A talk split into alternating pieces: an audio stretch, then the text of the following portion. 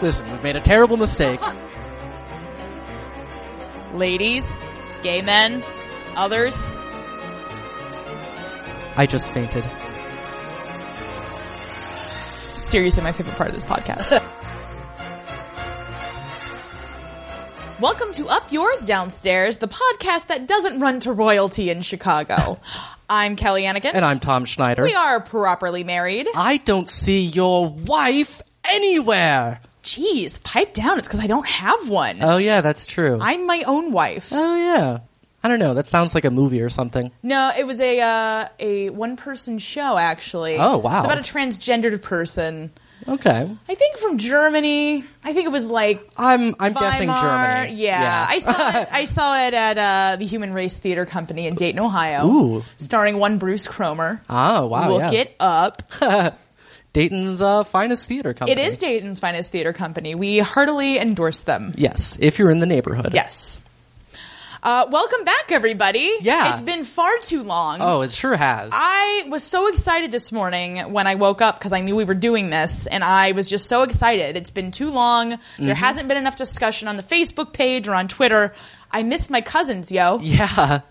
Likewise. Yeah. Yeah. It's it's just been uh, weird almost. It has been really weird. This has been such a constant in our lives Yeah. for the past, you know, year or so. Yeah, and it you know it wasn't planned. Just some work things came up, and Yep, that's- I, I had to travel hither and yon, and that makes it a little difficult to record podcasts. it does. If you had just had to travel hither, we would have been fine. Yes. it was really the yawn. It that really killed was it. the yawn, actually. The yawn was really the, the kicker.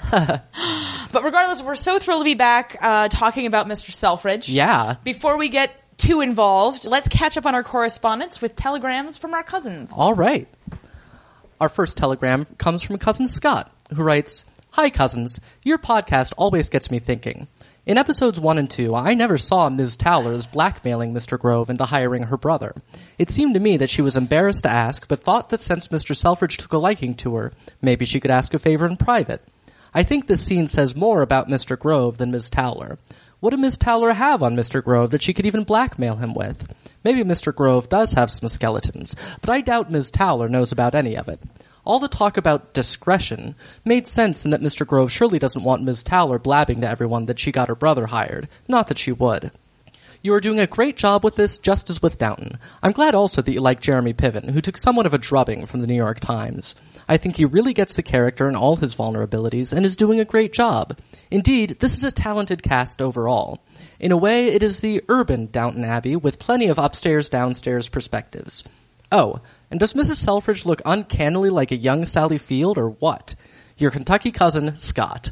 Well, last things first. Yes, Yeah. she really does look like Sally Field. That in is an this. excellent call. Yes.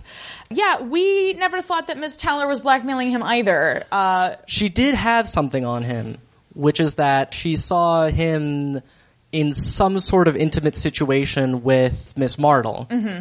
who you'll notice named Miss Martle and not Mrs. Grove, hence scandal. Well, and we know from the the episodes where they were doing the hiring, you know, interstaff love affairs are very much forbidden, uh, Mm-hmm. which is also a rule that is enforced by Mr. Grove. Yes. So that's, that's an excellent you point. know, remove the log from your own eye, who Mr. watches the Grove. Watchmen? Right? Yeah. Mr. Grove, and probably Mr. Crab. I mean, the real problem is that there aren't any Watchmen, but we'll get to that. Yes, we later will get on. to that. But w- I mean, so what we think we don't think of Miss Towler as the type to blackmail. We think it was an inadvertent blackmailing that she was doing. Yes, it was just you know a coincidence, and he was. He, you're correct. He was putting the onus of blackmail on her, Right. Mm-hmm. and thinking that that was why she was asking. But we think it's more that you know she thinks that Mr. Selfridge did her a kindness, and she needs another kindness. Yeah. So yeah. Next, we have a telegram from cousin Becca. Hi, Tom and Kelly. I discovered your podcast around the time when series three of Downton Abbey ended, so I'm a relative newcomer to Up Yours Downstairs. I just want to say thanks. I needed a way to satisfy my Downton cravings until the next series, and you guys more than fit the bill, so hopefully I can stretch your casts out long enough. I've also been noting your recommendations and references to other books, films, etc. connected with the show to supplement. I've been going in chronological order since your first podcast, and it's killing me to wait to hear what you have to say about Series 3's tragedies. I was never the person person who could read the ending of a book first.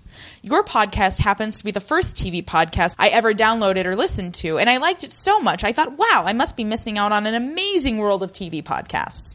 I subsequently downloaded a couple of podcasts to check out for another show I adore, Mad Men. However, to put it nicely, they suck balls. You guys are one in a million. Best wishes, cousin Becca. well, thank you. We like to think we're kind of special. We we do, and we'd also be interested to hear how you would put it non nicely. Yeah, I would be very interested in that because I could use some more swear words in my vocab. There you go. Uh, yeah, and we don't know which uh, podcasts you downloaded from Mad Men. Our parent podcast network, Bald Move, at baldmove.com. That's right. They do have a Mad Men podcast called the Mad Men Happy Hour, so you may want to check them out. Yeah. Uh, you know, we generally endorse them, so Right. that might might be just what you're looking for. Yeah, and there's a lot of TV podcasts out there, so just uh, Be You- patient. yeah, look around. Um, Yeah. yeah. So in six months, when you listen to this episode, uh, that's some good tips for But you. hey, good on you for not reading the end of a book first. That is the correct way to read a book. that is true. That that's why they number the pages. Indeed. So you don't get confused. Uh, next, we have a telegram from cousin Laurie, who writes, "Greetings, cousins. I found your podcast a few weeks ago and am enjoying it immensely. Your creative interpretation of the goings on in the Abbey truly add to my enjoyment of the story. Keep up the good work." My question relates to a scene in the last episode you covered, season three, episode six. It bothered me when I watched it, and again when you mentioned it during your recap. Anna runs out onto the grounds with good news for Mary and Edith regarding Mr. Bates's imminent release. While Mary and Edith both seem happy about the development, they all three just stand there awkwardly smiling. Was it totally frowned upon to hug a servant? Anna dresses these women, does their hair, and listens to their secrets. Are they not allowed to touch her to offer some congratulations, encouragement, or support? Upstairs and downstairs mingle without incident at the servants' ball, and Sybil must have touched Branson a few times. I would have liked to see a little more feeling in that scene. Any insights? Thanks for giving me hours of entertainment every week. Yours in curiosity, Cousin Laurie.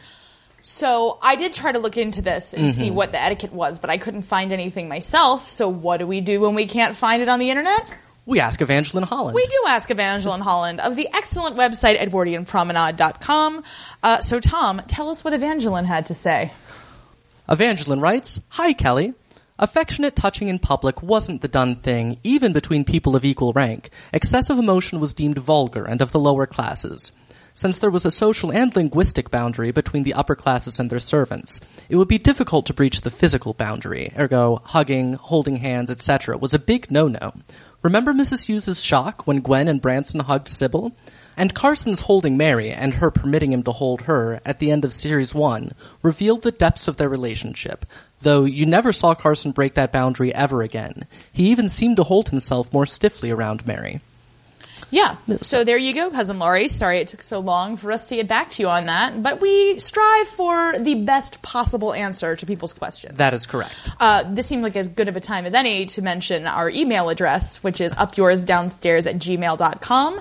You can also reach out to us on Twitter, aka Carrier Pigeon, at 5 Maggie Smiths. That's the number 5, Maggie Smiths. Uh, and then you can also find us on Facebook. Just search Up Yours Downstairs. We are always happy to field any and all questions and answer them to the best of our ability. That's right. Next, we have a telegram from Dame Fee, who writes Dear Kelly and Tom, I saw the movie that Mr. Stevens was in, Vamps, with Alicia Silverstone and Kristen Ritter. I cannot believe how ridiculous this movie is and just how much of a complete and total jackass he is for leaving Downton.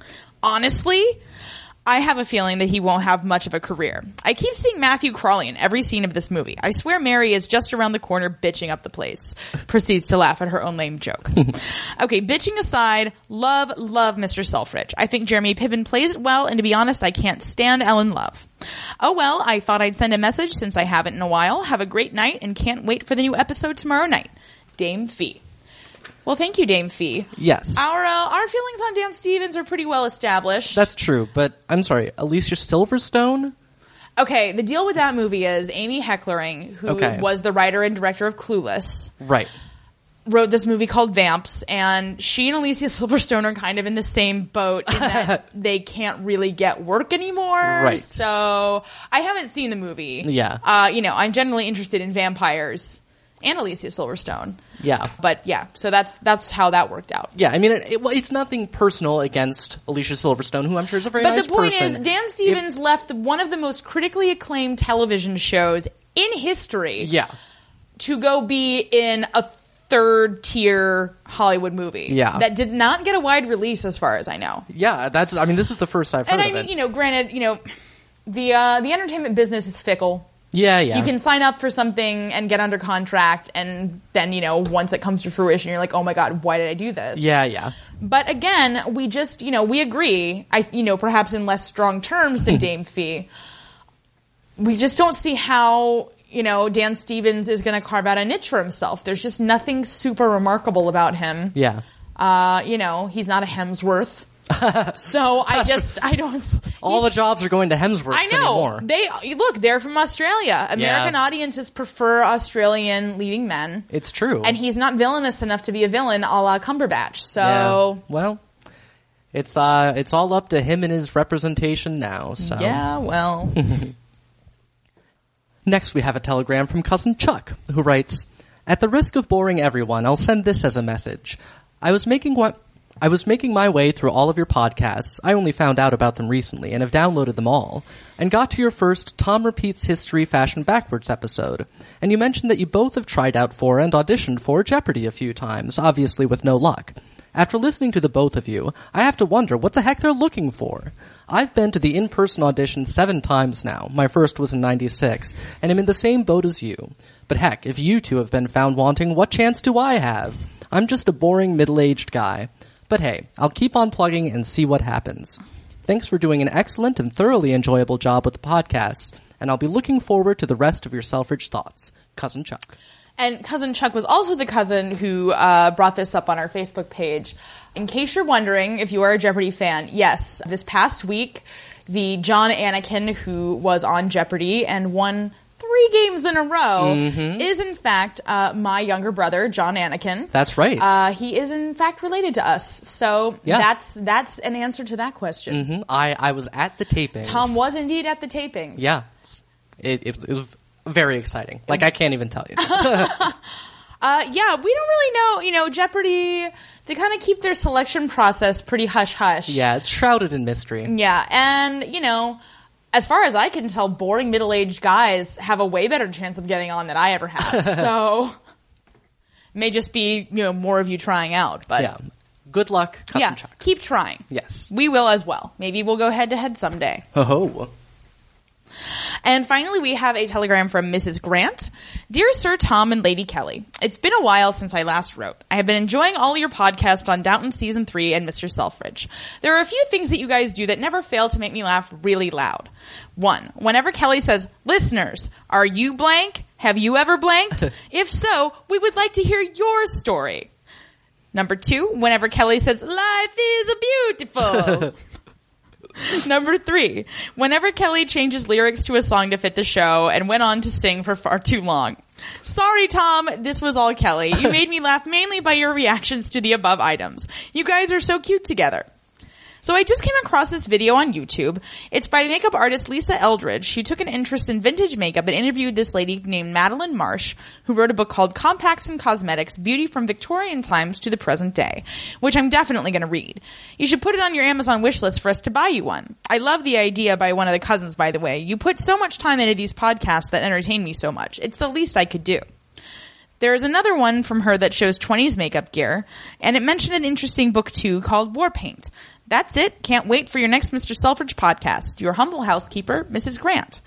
Well, congratulations, Mrs. Grant. You have once again secured the title of Cousin of the Week, Here, here. primarily because you are the only person who has written in about when I'm always saying, Are you blank? have you ever blanked? Because that is also my favorite part of this podcast. I don't know why. Yeah. I just love it. uh, but also, thank you for pointing us to these great uh, videos and these books.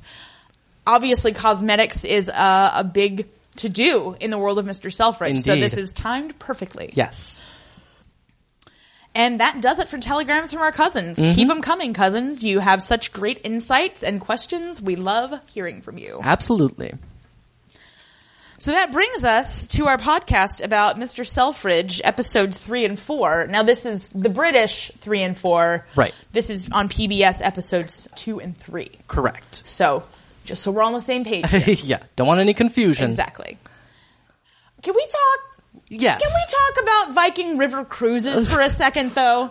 I, I would like to. More or less irritating than Laura Linney.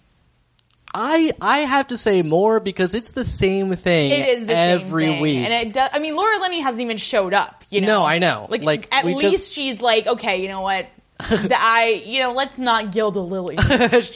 Listen, we've made a terrible mistake. she finally found her way out of that room. she did. Oh, good for her. Yeah. She'd been walking around it for months. but yeah, Viking River Cruises, and it's such a, like, it seems like it's a parody of something. Just the. no, it feels like the- an SNL fake commercial. yeah, to the announcers, it's like uh, uh, lifestyles of the rich and famous guy, you know. What was Yeah, that Robin guy? Leach. Yeah, it's like that guy's doing the announcements or something. It's, Well, he's talking about like you're going on these river cruises. It's like, oh, you know, having the feeling only a river can give you. And I'm like, what's that disappointment? right. I grew up right near a river, and like rivers are the worst bodies of water. Oh, I think we the- can all agree. We can agree on that, and also when it's like Sea City is from a different angle, like in the industrial docks area. Right? Like the best part of cities is generally not, you know, Do they have, you know, a seashore? r- right? That's generally it. yeah. Uh, so anyway, Vikings River, Viking River Cruises. Uh, screw you. Yeah, also screw you, Ralph Lauren. Oh, yeah. Like, just fuck off, dude. Yeah. Here, here. So that's how we feel about PBS's sponsors. Can we also complain for a minute? Sorry, I've been holding all these grievances in for weeks. Yes. And I couldn't share them. Uh, the PBS video player. Mm-hmm. What the shit is that? about? oh my god, it is the It worst. it is. The only good thing about it is that it has subtitles, and I like that a lot. But everything else is so terrible. Mm-hmm. No, well, they they shoehorn the commercials in. Just at random times, or I mean, they're not. Well, but it I has assume- it, it has the episodes broken up into like chapters. Well, I assume, and I didn't check. I assume it's just like at the exact twenty minute Yeah. mark or whatever. So it just or if you comes, try to skip ahead, it'll make you watch an ad. yeah. But it'll just in the middle of a scene, it'll just suddenly cut off and Yeah. show an ad, and it Well, and then it'll like be buffering or something, and then like we had to watch the whole last part of episode four, like just completely screwed up. Yeah. Like it was just so stupid. well because when it gets behind, it doesn't like just stop and wait until it gets rebuffered. It like like the sound will keep going while the videos stop, and then it'll all like fast forward for a Uh-huh. it's second. really weird. Yeah, it's, So uh, yeah, maybe we should all write into them about their dumb video player. like you know, there's people who will just let you use their video player for money, right? you would like, think. Yeah. Anyway, silly PBS. Yep. Yeah. So uh, episode three opens on Ellen Love singing a dumb song about a honeysuckle. That is her job. it is the most awkward thing ever. this yeah, well, because scene. Mr. Selfridge is sitting there, because he's sitting there the way you do when somebody's giving a performance for one, where it's like, yeah, this is great. oh, like when you get mad at me when I sing songs to you. Yeah, exactly. He makes that exact face. I do, where He's got it's like, like- that frozen smile, like, oh God, I want to die. When do I get to stop smiling and start having sex with you? After this podcast. Excellent. No, and you can tell it's, uh, they're, they're still in the honeymoon phase of their relationship because, you know, they bother with the whole, like, sexy dancing thing and don't just, like, get right down to it. yeah. Well, and, but even, uh, like, she's just being so gross. Like, when I sing to you, I don't like dance. No, no, no.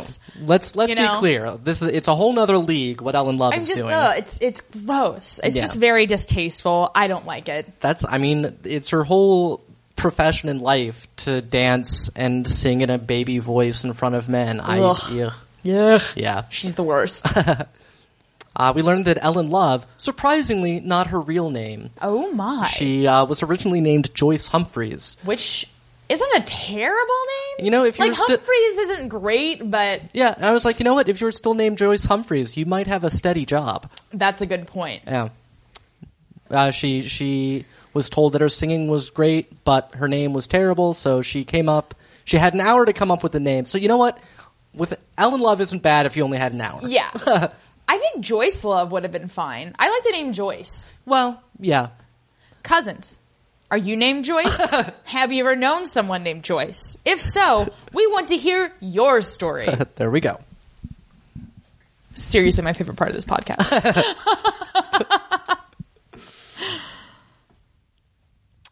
All I wrote is poor Agnes. I don't know why. Well, we uh, her father is in there. Shows Oh, up. right. He Shows got up sacked. fired and drunk. Yeah. Yeah. Like me that time. It's not true. I know. I've never been drunk and fired at the You've- same you've time. been drunk and quit. I have been drunk and quit. Best decisions I've ever made. Yes. Uh, but he's he's there, and she asks if he's been drinking, though she doesn't really have to ask. It's quite clear. Yes. And he complains about, like, says something about how butter wouldn't melt in her mouth. Again, that makes sense in the definition that I always had in my brain, which is like, oh, you're like such a good person. I don't know what your moral compass has to do with butter melting in your mouth or not. Well, I don't think butter would melt in his mouth either, because it would just be dissolved by the gin fumes. it wouldn't even make it past his Right. lips. um, no, but I mean, if the implication is that she's like a cold bitch, like it makes sense for him. Like, but she she never strikes me as cold. Agreed. She strikes me as potentially on the autism spectrum, yeah. but I think that about everybody. Yeah, but I think uh, I think Mr. Towler's drunken rantings maybe don't stand up to that much scrutiny. Well, which is fine, but he is not the first person to say that about her. Like everybody says it about her at least one time. Well, and it's I don't know. It kind of strikes me as almost. It's interesting to me because uh, because basically what it's saying is that she doesn't show her emotions, which I'm like, but this is Britain. You're supposed to like be supporting that. Yeah. But then, so uh, to what extent is that? Uh, c- is is is that is it just a class thing or what? But you know, I don't know. I well, I just think she's just hard to get a beat on. Yeah. Period. I mean, I had a hard time That's- getting a beat yeah, on. that's like, true. Mm-hmm. I love the character now, and I, we should also note, you know, we're caught up with the series, Yeah. Right. Uh, So we know a bit more uh, than we're talking about. Today. yeah, but I mean, I really like her character very, very much. Mm-hmm. Uh, and I was, but I wasn't sure what to think of her initially. Right. No, that's true. I, I So- agree. Yeah. Uh, then I think we see Mr. Selfridge back at his uh, actual home. Mm-hmm. He he asks Mrs. Selfridge to help him with his collar or tie or The something. new caller he says it's stiff. Yeah, and uh, he he could really use a valet. He there. really could use a valid. That'd, that'd come in handy with those stiff collar situations. Uh, speaking of stiff collars, Mrs. Selfridge was uh, gazing lovingly at the sketch that she got from that artist guy.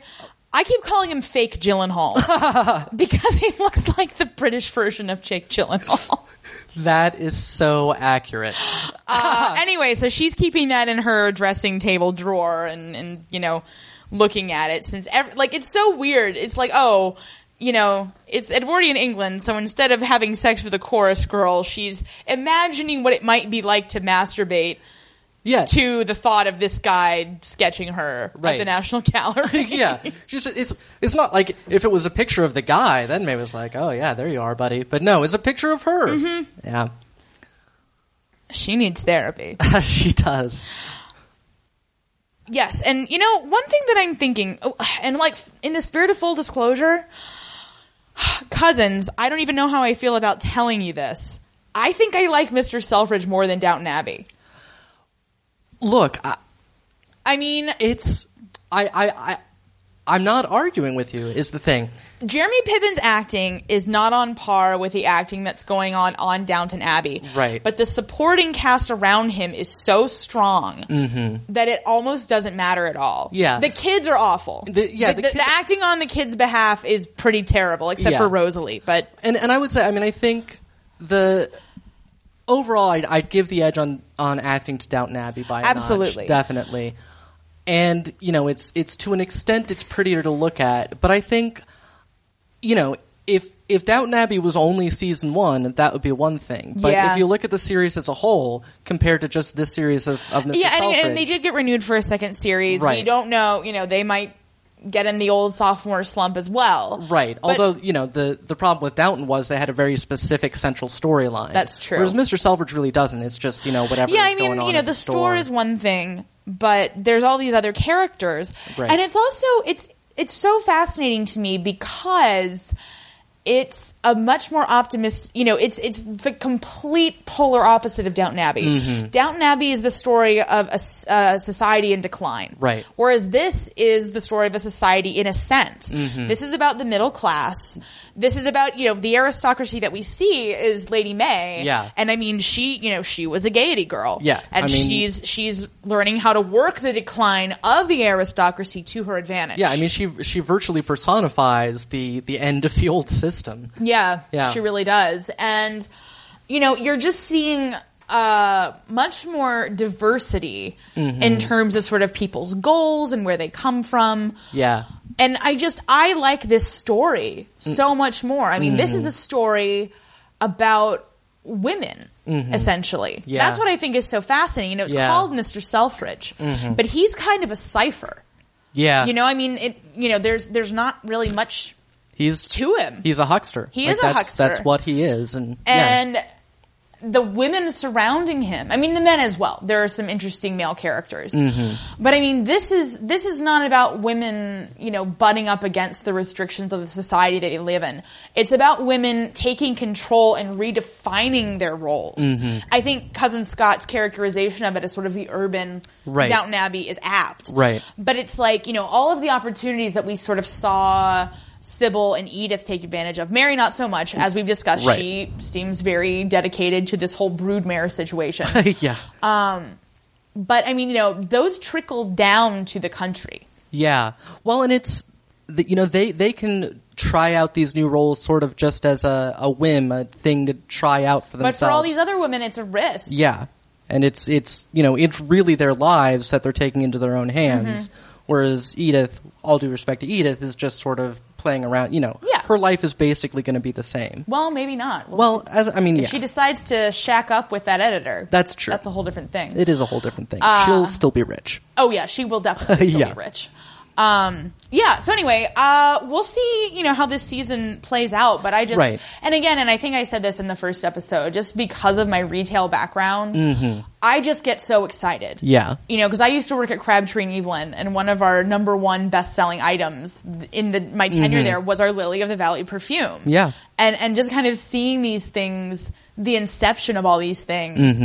Granted, they you know they are rendered almost meaningless today because people do not want the same level of customer service as they expected at this time. I was saying to a friend of ours last night, we were talking about the show, and I was like, oh, you know, you know, retail needs another Mr. Selfridge. But then I was like, maybe we already have one, and it's called the internet. Like, Yeah. I'm not. I'm not sure we'll ever see another revolution in customer service the way that we're seeing portrayed on Mr. Selfridge. Yeah, But, yeah. I mean, regardless, and I'm sure you know there's a fair number of people who listen to this podcast who've put in some time in the in the trenches at the local mall or the strip mall. Yeah. I mean, it's just I I'm really fascinated by how all of this came to be. Mm-hmm. So you know, are you in retail? Have you ever been fascinated by how retail got started? If so, we want to hear your story. Yeah. that's my last one. all right. done. Yeah, you know, you don't wanna don't wanna No, no, wear it no, no. out. Yeah. Comedy comes in threes.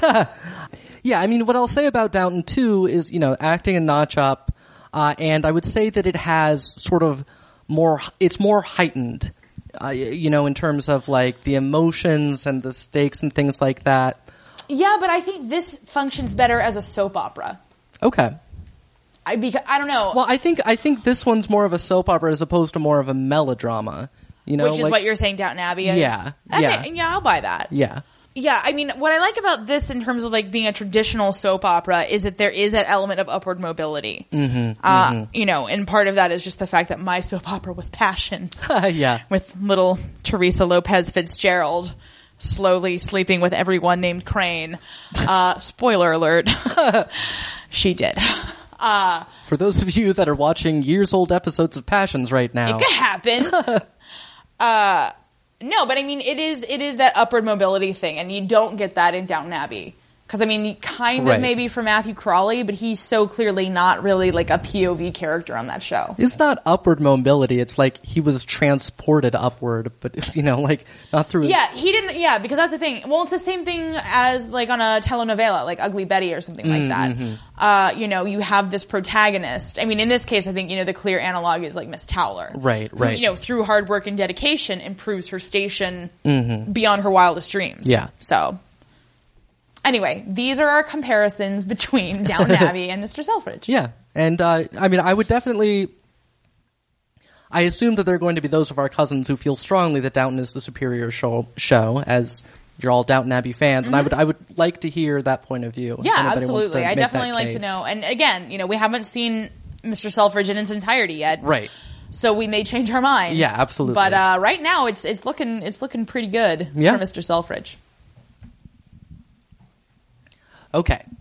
Uh, so we get to Selfridges itself, the store, uh, and we just have the most dramatically scored of shots of hats being arranged that Mm-hmm. I have ever seen. Oh, have you ever arranged a hat? Because I have, and it is exciting. Apparently so. Yes. And Mr. Selfridge is gathering his his best and brightest around him to discuss his new plans. Well, because we've seen him cross through the, the thoroughfare Ah. and get his you know feet all mucked up by horse muck. Yes. and I like because he's like he's, he like he's like damn horses, Yeah. which I could relate- you know if I had been alive at the time I'd be like oh these horseless carriages man no poop it's the best thing ever yeah. It's like hipsters still riding horses. oh, you just get a warmer sound with horses. excuse me I almost had a spit take warmer sound. Whew. Yes. Uh, but he has gathered uh, Grove and Martle and whoever else up uh, sort of on the balcony overlooking the, the sales I think floor. Crab is there and Miss Bunting. I think- those okay. Mm-hmm. are those are his heads of, of departments. Uh, and he would like to move perfume out from the deep, dark recesses that it is apparently currently in uh, down to the front of the store. This is shocking. I love the facial expressions on the women in particular, but the men too. Every time he proposes a new idea, Mm-hmm. Yeah. I mean, you would literally think that he proposed like, you know, somebody having sex on the Oh, sales right. floor. Nude day. People Well, come they- in nude, you know they're walking out with clothes. They did ask what he was doing after the airplane. How do you top that except with nudity? uh, yes, but they say that uh, you find out that Mr. Grove is a never nude. there are literally dozens of us. Yes. But uh, they, they say that uh, perfume is a woman's secret and thus it shouldn't be out in public. And to which I say, if it's a, if it's not working, if it's a secret, like perfume, you have like makeup can be a secret. Sure. you know, hair pieces, yes, but you can perfume, smell perfume. It's- Yeah, like the and di- presence or absence of perfume is pretty evident. yeah, and if you can't smell it, then why are you even wearing it? Like that's the. But anyway, the point is that it beauty products are supposed to be secret. It's Yes. they're they're they're very controversial and uh, and shameful essentially. Mm-hmm. Yeah, But Mr. Selfridge's primary concern is covering up the smell of horse shit that is wafting into his store from the street, uh, which in general I think I approve of. and he's just generally a forward-looking person, and he sees that that's the way the trends are going. Uh, that these things are becoming more and more accepted. Mm-hmm. And he proposes potentially uh, bringing makeup and putting the makeup down with perfume. And if you've been to a department store uh, in recent years, you know exactly how this is going to turn out eventually. Right. But it, they're even more scandalized by the idea of makeup. Mm-hmm. Uh, but he does he does a very smart thing. I do always enjoy seeing him sort of shoot down everyone's objections because he asks Miss Martle and Miss Bunting if they used face cream, Mm. and you know uh, Miss Bunting says yes, and Miss Martle just I really like Miss Martle as well. Yeah. she's another one that I wasn't sure how I felt about, but she just goes yes, of course. She's like, why? This is not the point. Right. The point is not what I am doing. The point is how perception is going to be. You know, Yeah. out among the public. yeah, But uh, Mr. Selfridge says that uh, no, no, no, Monsieur Leclerc. we need to talk about Monsieur Leclerc. oh my God, ladies, gay men, others, that dude is smoking hot. Oh my God, I'm not arguing. If he was a real person, Tom, you would be toast. I mean, I don't know what he would want with me, Right. but if he was just suddenly, you know, struck blind or something, well, you might have a way with you know window dressing. you know what I do actually. you I, you do. I do, in fact, have a really. I've got a flair for the visual merchandising. So you could start a conversation about that. oh, see I how certainly things could. go. Oh, Monsieur Leclerc. Actually, I'll call him Mr. Leclaire, which I kind of like better. Yeah, yeah. It flows a little bit better. All right. Uh, anyway, but he says that he has a friend coming from New York who works for an advertising agency, so that they can kind of pick her brain and see, you know, what what's what with cosmetics. Right, right. What are the trends? Yeah, so it's it's nice because uh, you know we do see Mr. Selfridge like he he picks and chooses how he's going to run roughshod over his staff. Yes. you know he. He's a very smart guy. yeah, yeah. There was something about furs. Yes. So Miss Blankensop, Blankensop, Blankensop. Blankensop. Blankensop is the best. Yeah. Blankensop is my co-pilot. if I haven't already said that. you might have, but I might nonetheless. have, but uh, it bears repeating, I think. uh, she comes in and tells Mr. Selfridge that Ellen Love is in the store, and she can't decide between the fox and the beaver. And I'm like, there's got to be a joke there. I'm just not coming up with it. it's disturbing. I think you're wise to steer clear. Yeah. Uh, yeah. So as if it wasn't awkward enough for Ellen Love to be doing her dumb song and dance routine for Mr. Selfridge in the privacy of her own slut apartment, she's doing it for the whole staff and the customers. And She I'm like, is. what a bitch. Yeah. Uh, and one of the two, I can never remember their names. Okay, the ginger is named Kitty. Okay. And I believe the other one is named Doris. All right. Uh, who are, I, and again, still haven't seen the whole series, but they're definitely like the most one note kind of. wh- Who are these people and what are they doing? They here? don't really bother me that much, though. I mean, they don't bother me a lot, but they bother me a little. Okay. Um, in any case, they're watching, and uh, I think it's Kitty uh, starts dancing, sort of uh, in imitation of Ellen Love. Yeah. Which Mr. Selfridge, as he comes down, sees and is very like, uh, yeah. That's my awkward dancing. right. Only I may have it. Yes, uh, but but Ellen Love sees him and invites him to dance with her in front of everyone, Uh, Ugh. and he does the old "Oh no, I can't, I can." Oh, well, all right, you know. Which if you- I mean, and to be fair, it was clear that's that's how he had to play it at that point, obviously. Yeah, you know, he couldn't just say, "Oh God, I'm sorry, everyone. The spirit of Selfridge is a brazen hussy and will be summarily executed. I am so sorry for the inconvenience."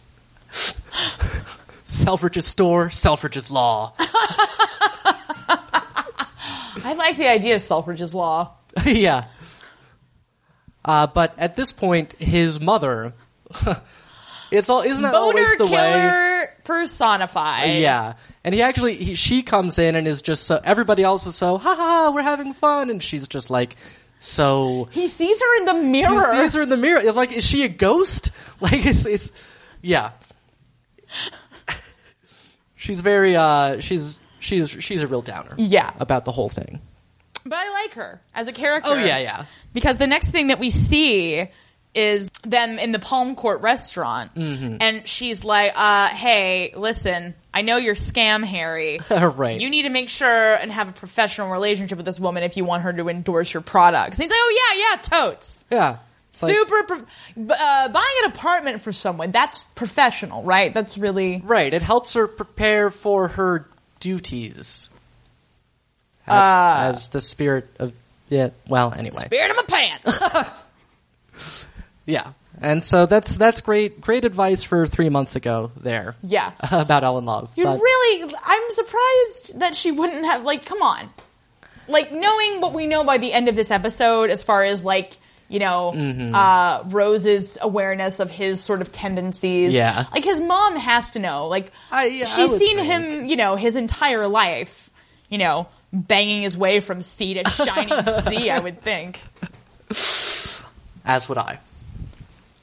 I don't know what this is referring to, but I wrote down it's just Ellen Love, not cancer. I think maybe her disapproval of Ellen Love. I, I like- guess that would that that would make sense. Yeah. she's a, a cancer on his uh, family life. Yeah, and reputation. yeah, yeah. Uh, so next, we have another staff meeting with Valerie Morel, who is uh, Mr. LeClaire's friend from New York. Yes. So she comes in and starts discussing the various kinds of cosmetics that they could stock. And Mr. Selfridge, you know, he wants them above the counter. So she starts out pretty simply, you know, with powder. She's like, you know, this is accepted. Everybody uses powder. Right. Uh, then she pulls out the rouge and uh, intimates that they are uh, that rouge is primarily used by actresses and ladies of the night. Oh. right. Although she does. W- At which Mr. Selfridge says the two aren't necessarily the same, which uh they no are. one, yeah, at this particular moment in time, yeah. Yes, as you have been busily proving. Exactly. Uh-huh. then, oh man, she pulls out the big guns. She pulls out the lipstick. I just fainted. I know. Lipstick gives everyone the vapors. I mean, lit- I mean, just The- yeah. literally, they all recoil. It's like she's pulled out a spitting cobra in the middle of this meeting. Or like a vibrator. Like You know what? But it's so awesome. I love this scene because, again, and the show is scripted by women Kate O'Riordan and Kate. uh Jordan, I think, but I Okay. could be wrong about that. she says, you know, women wear lipstick because when women are aroused, uh, blood rushes to their lips, and seeing that gives men a sexual reaction. She just says that yeah. like it's 2013, Oh right. you know, at a good vibrations demonstration or something like Yeah. that. Uh, and it's just, it's incredible. Just everybody's like, "Ah, my, my freaking ears! Yeah. And so, you know, they they don't really come to a consensus at this point. She's just kind of there to to give them the facts. Yeah. Yeah. like no, I mean they really like Mr. Krabs. Like, I've never had a sexual response in my life, and I don't intend to start now. Mrs. Crab wouldn't allow it. yeah, and she she says that it's generally used by prostitutes or suffragettes. Yeah. which I also like that little pairing yeah. there. And nobody says that those two things are not the same. That's true. so Well. I saw Iron Jawed Angels. I know what's up. sure. Oh, we could do that. Oh yeah, that's true. Anyway. that's that's a note for us cousins. Hope you like Hillary Swank. Nobody does. that's that's true.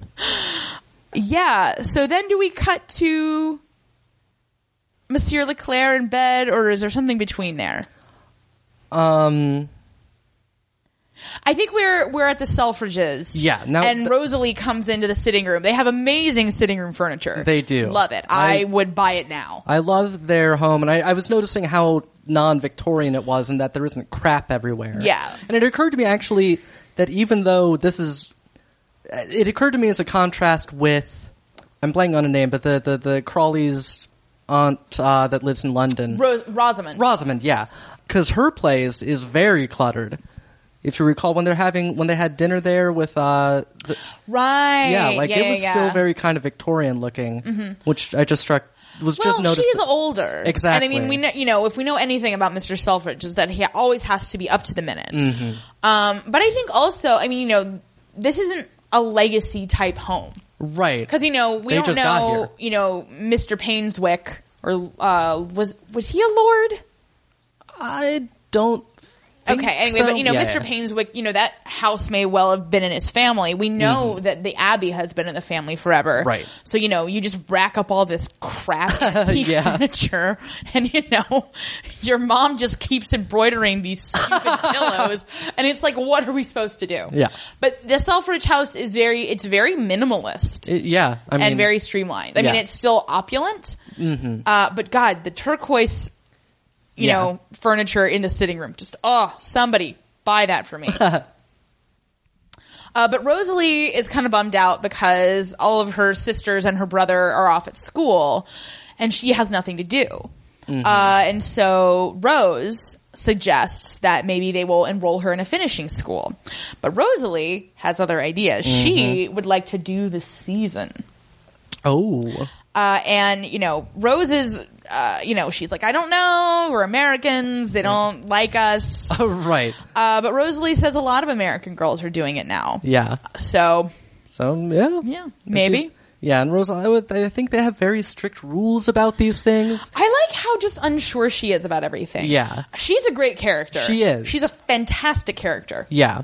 Well, and she does it very well in terms of just in terms of her life in that society. She is unsure, but she she she makes it clear that she's unsure of herself in a way that doesn't make her seem like weak and fluttery. Yeah, she doesn't seem incompetent. Right. She's just like, this is new to me. I'm going to be upfront about that. Right. But I'll, you know, I'll learn. So yeah, like her a lot. Okay, so then I think we get to see Yeah. Mr. LeClaire in bed with uh, Miss Morel. Mm-hmm. Uh, they're an item, apparently. Yeah. Uh, they are most definitely in bed together. Oh, yeah. This is the raciest show I've ever seen on PBS, by the way.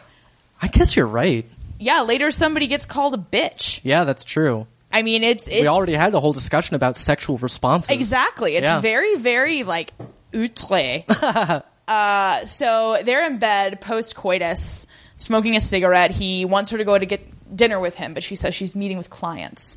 So she's clearly a big important business lady. Mm-hmm. She is. Uh, she tells him to come to New York with her and Yeah. work there, and he says that he can't. He promised Harry that he would see him through the first year. Yeah. So you know this is And this, is, all in French, by the way. oh so sexy. Yeah. Very sexy scene. Yeah. Oh, and by the way, some of you may remember seeing the actress playing Miss Morel uh, from Julian Fellowes' Titanic. Yes, she was Madame Aubert. Yeah. Who was the mistress of Guggenheim? Maybe I can't remember- somebody's mistress. Yeah, we, you know, it was one of the tycoons, and I can't remember his Right. name, and obviously we didn't bother looking it up, yeah, so because we don't care. Come we on. really don't care. But it was the scene where the his valet and her lady's maid came in after the, the ship had struck the iceberg, Mm-hmm. and they were like, uh, hey, we're all gonna die, and he was like, don't you ever come in here again! and it was dumb. Yeah, And then he died, so like, whatever. yeah. She's uh, much much less dumb in this show. She's very smart in this show. She is, She, yeah. She's dressed very smartly. she is. I Uh, love her she's- hat. Oh, she's got a very jaunty little hat. Yeah. Uh, it's much more in line with almost a Homburg, actually. Yeah, yeah. Um, and she wears a tie. She's just, you know, very, very trim, very streamlined. Mm-hmm. Uh, so we get to see a lot of women kind of pushing the boundaries of fashion. Yeah, Uh, yeah. In these two episodes, actually. Then I uh, then we cut to the gaiety, uh, Bleh. where Alan Love is singing. Is that the baby song? yeah, Oh, she's we don't singing, go to the or- gate. Well, because what happens is then we see Monsieur Leclerc get to work. Oh, okay.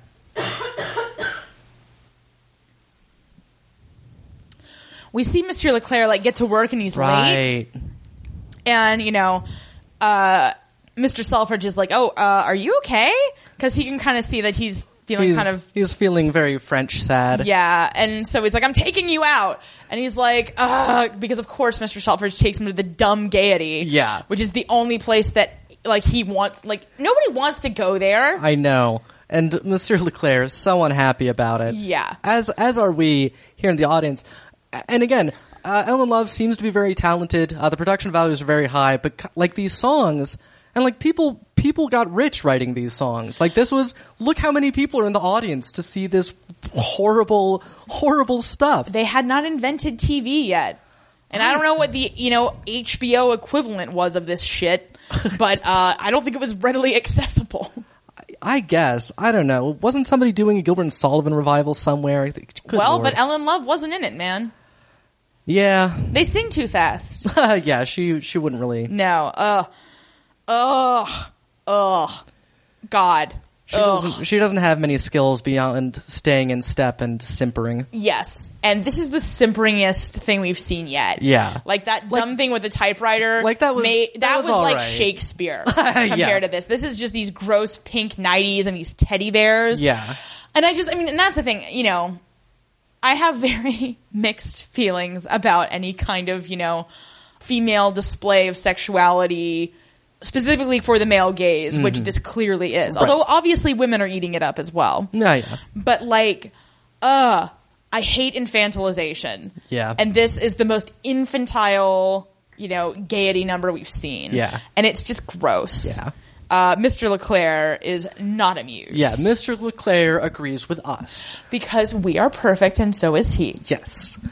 Uh, Mr. Selfridge, however, uh, still eating it up, Ah, leaning forward. he is like a pig smiling. in slop, He man. is. Well, that's the thing. I'm like, do you only do this one song? right. I just I don't understand the structure of the gaiety. I guess that's something worth looking up and Yeah, seeing. you that's know, true. if she did this multiple times a night, or if there were Yeah. other acts, or however that worked out. Yeah, yeah.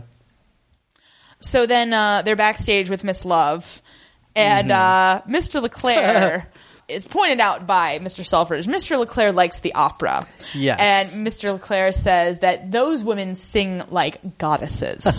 and Ellen Love takes the intended umbrage. Yes. And, you know, they have a spat. He And says that she has other assets. assets.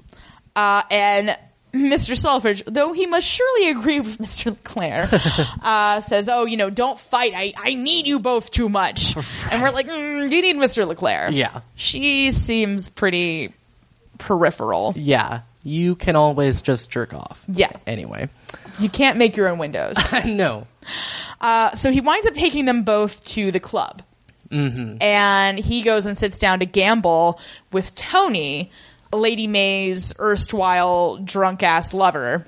Yeah, and he like when he sees the gambling happening, like a look gets in his eye, and he has now stopped thinking about anything else. Yeah. like he, you know, Ellen desperately tries to dissuade him from uh, from doing so. She says that she had other ideas for their evening, and like I, he he already knows all your ideas. Yeah, you've only got like two. Yeah. Maybe three if you're adventurous. Yeah, So she goes off to pout and finds Mr. LeClaire and they have a conversation and, you know, he says that he doesn't like her.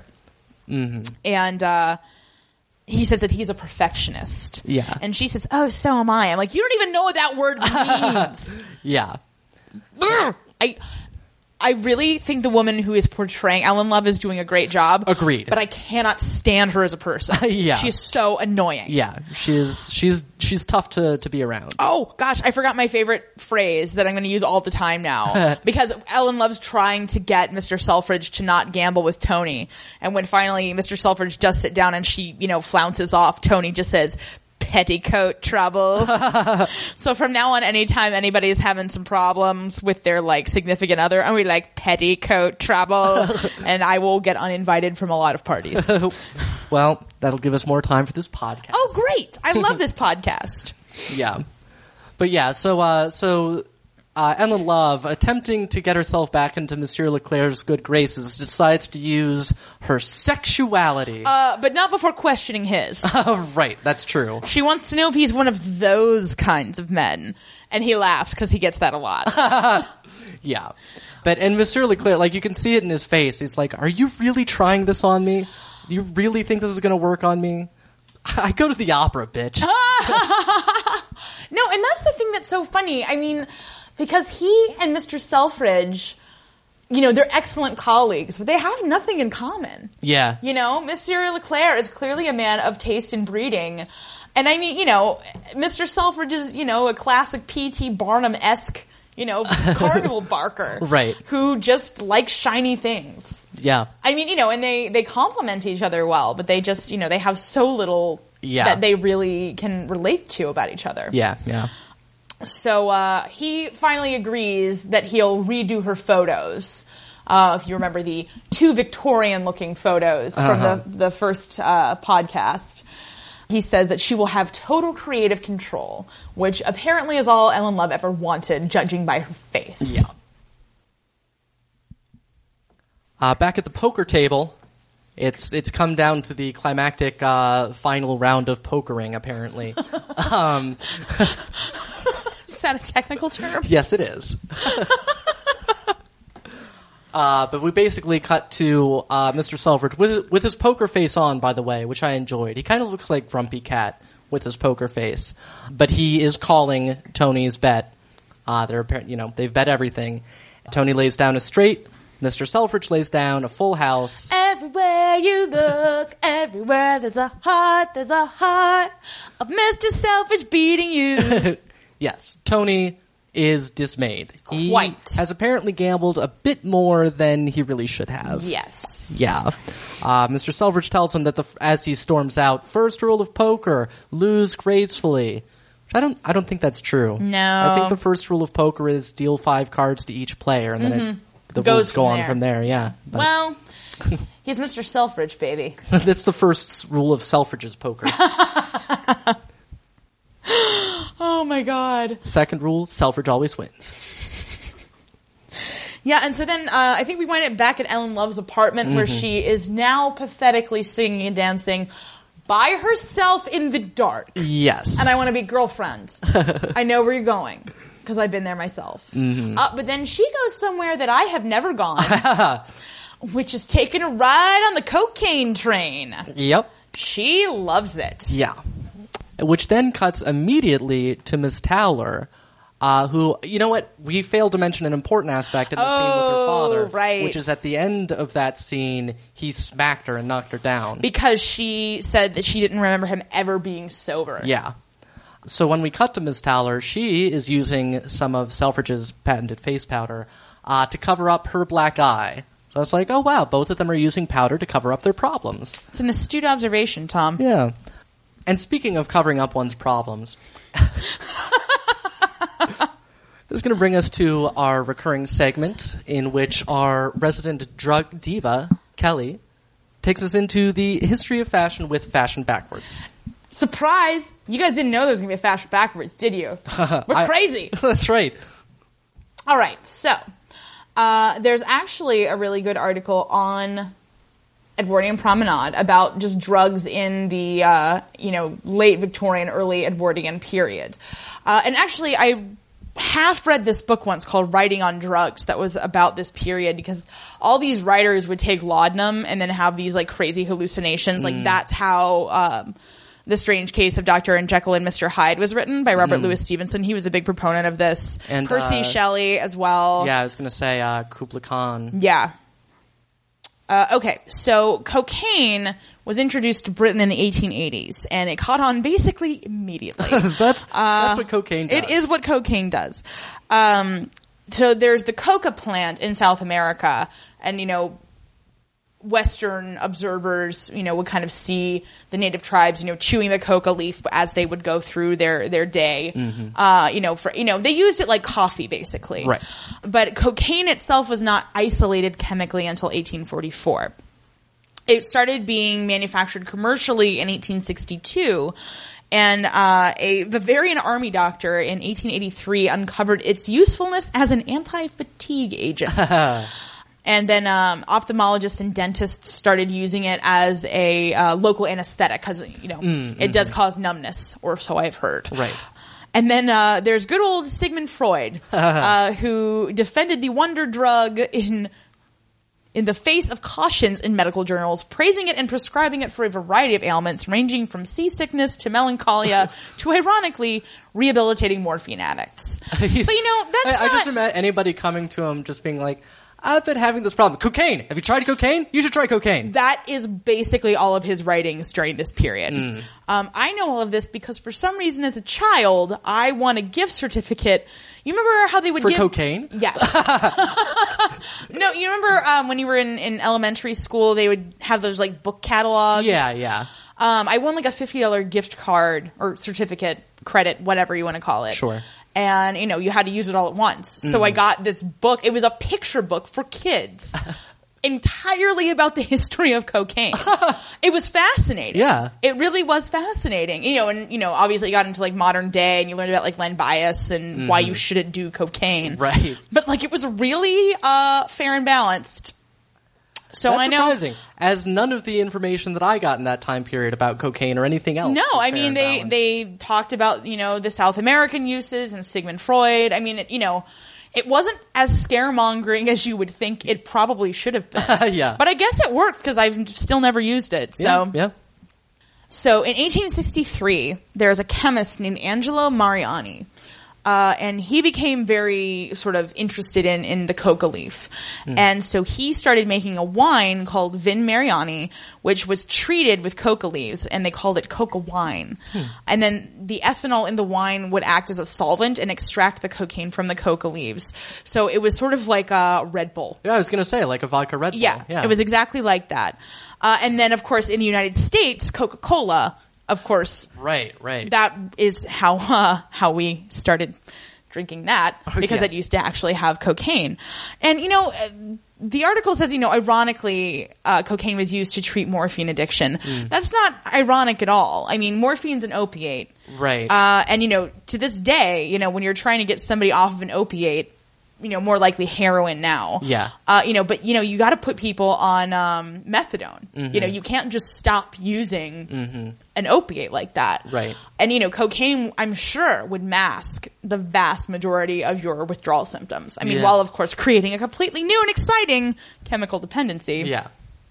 I've always had the vague idea, though, that it, cocaine, while addictive, is less addictive than opiates. But I, I could be. I've entirely also wrong had about that, idea. Yeah, I mean, that's what I've heard. Yeah. Fun Don't- fact: Queen Victoria would drink Vin Mariani all the Oh. time. She had nine children, uh, so she drank it all the time. Wow. I know uh, that I learned actually from the website theangrypenguins.blogspot.com. Wow. Uh, Oh. they angry because they're high on coke.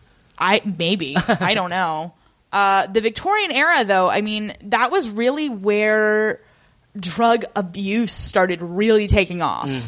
Um, you know, because some people think that uh, you know it was a combination of industrialization. People's income started increasing. You know, there was more mobility. They had more expendable income.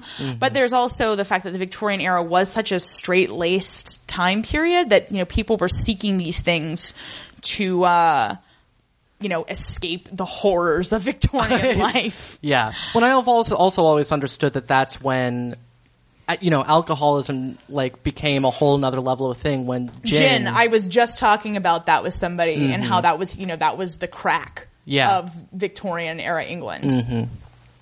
So, you know, cocaine could be taken uh, or- orally through the nose, uh, insufflation, if you want to know the technical term, and I do. or you could take it via hypodermic needle, like everyone's favorite Sherlock Holmes. um, yeah, but I mean, you know, once it was able to be produced uh, on on a mass consumer level, you know, it just permeated everything. You could get snuff, candy, cigarettes, ointments, pills, gargles, chewing pastes. You could even get a suppository Wow. uh, to get your coke on. Look at the golden age of cocaine. Yeah, and and one thing that I was really curious about because obviously, as we see sort of throughout this episode, nobody really seems to have a problem with Ellen Love doing cocaine. Um, you know, w- she's the only person that we see partake, Yeah. but everybody else seems to regard it just as you know as cigarettes are somewhat tolerated today. I would say they're they're more tolerant of the cocaine than people are of cigarettes now. Yeah. Um, Well, and I also think to an extent it's uh, oh you're a you know theater person and you do different Exactly. things. Well, and, and we later see Monsieur Leclerc, like, he doesn't care. Like, Yeah. he genuinely doesn't, I mean, he doesn't like her anyway. Right. So he's probably like, I hope your heart explodes, crazy bitch. so the thing that I was the most curious about is when drug regulation started to be a thing. Um, you know, traditionally, and this is also the case for for cocaine and other, you know, now uh, you know class A drugs or whatever you call it uh, in Britain, much as in America.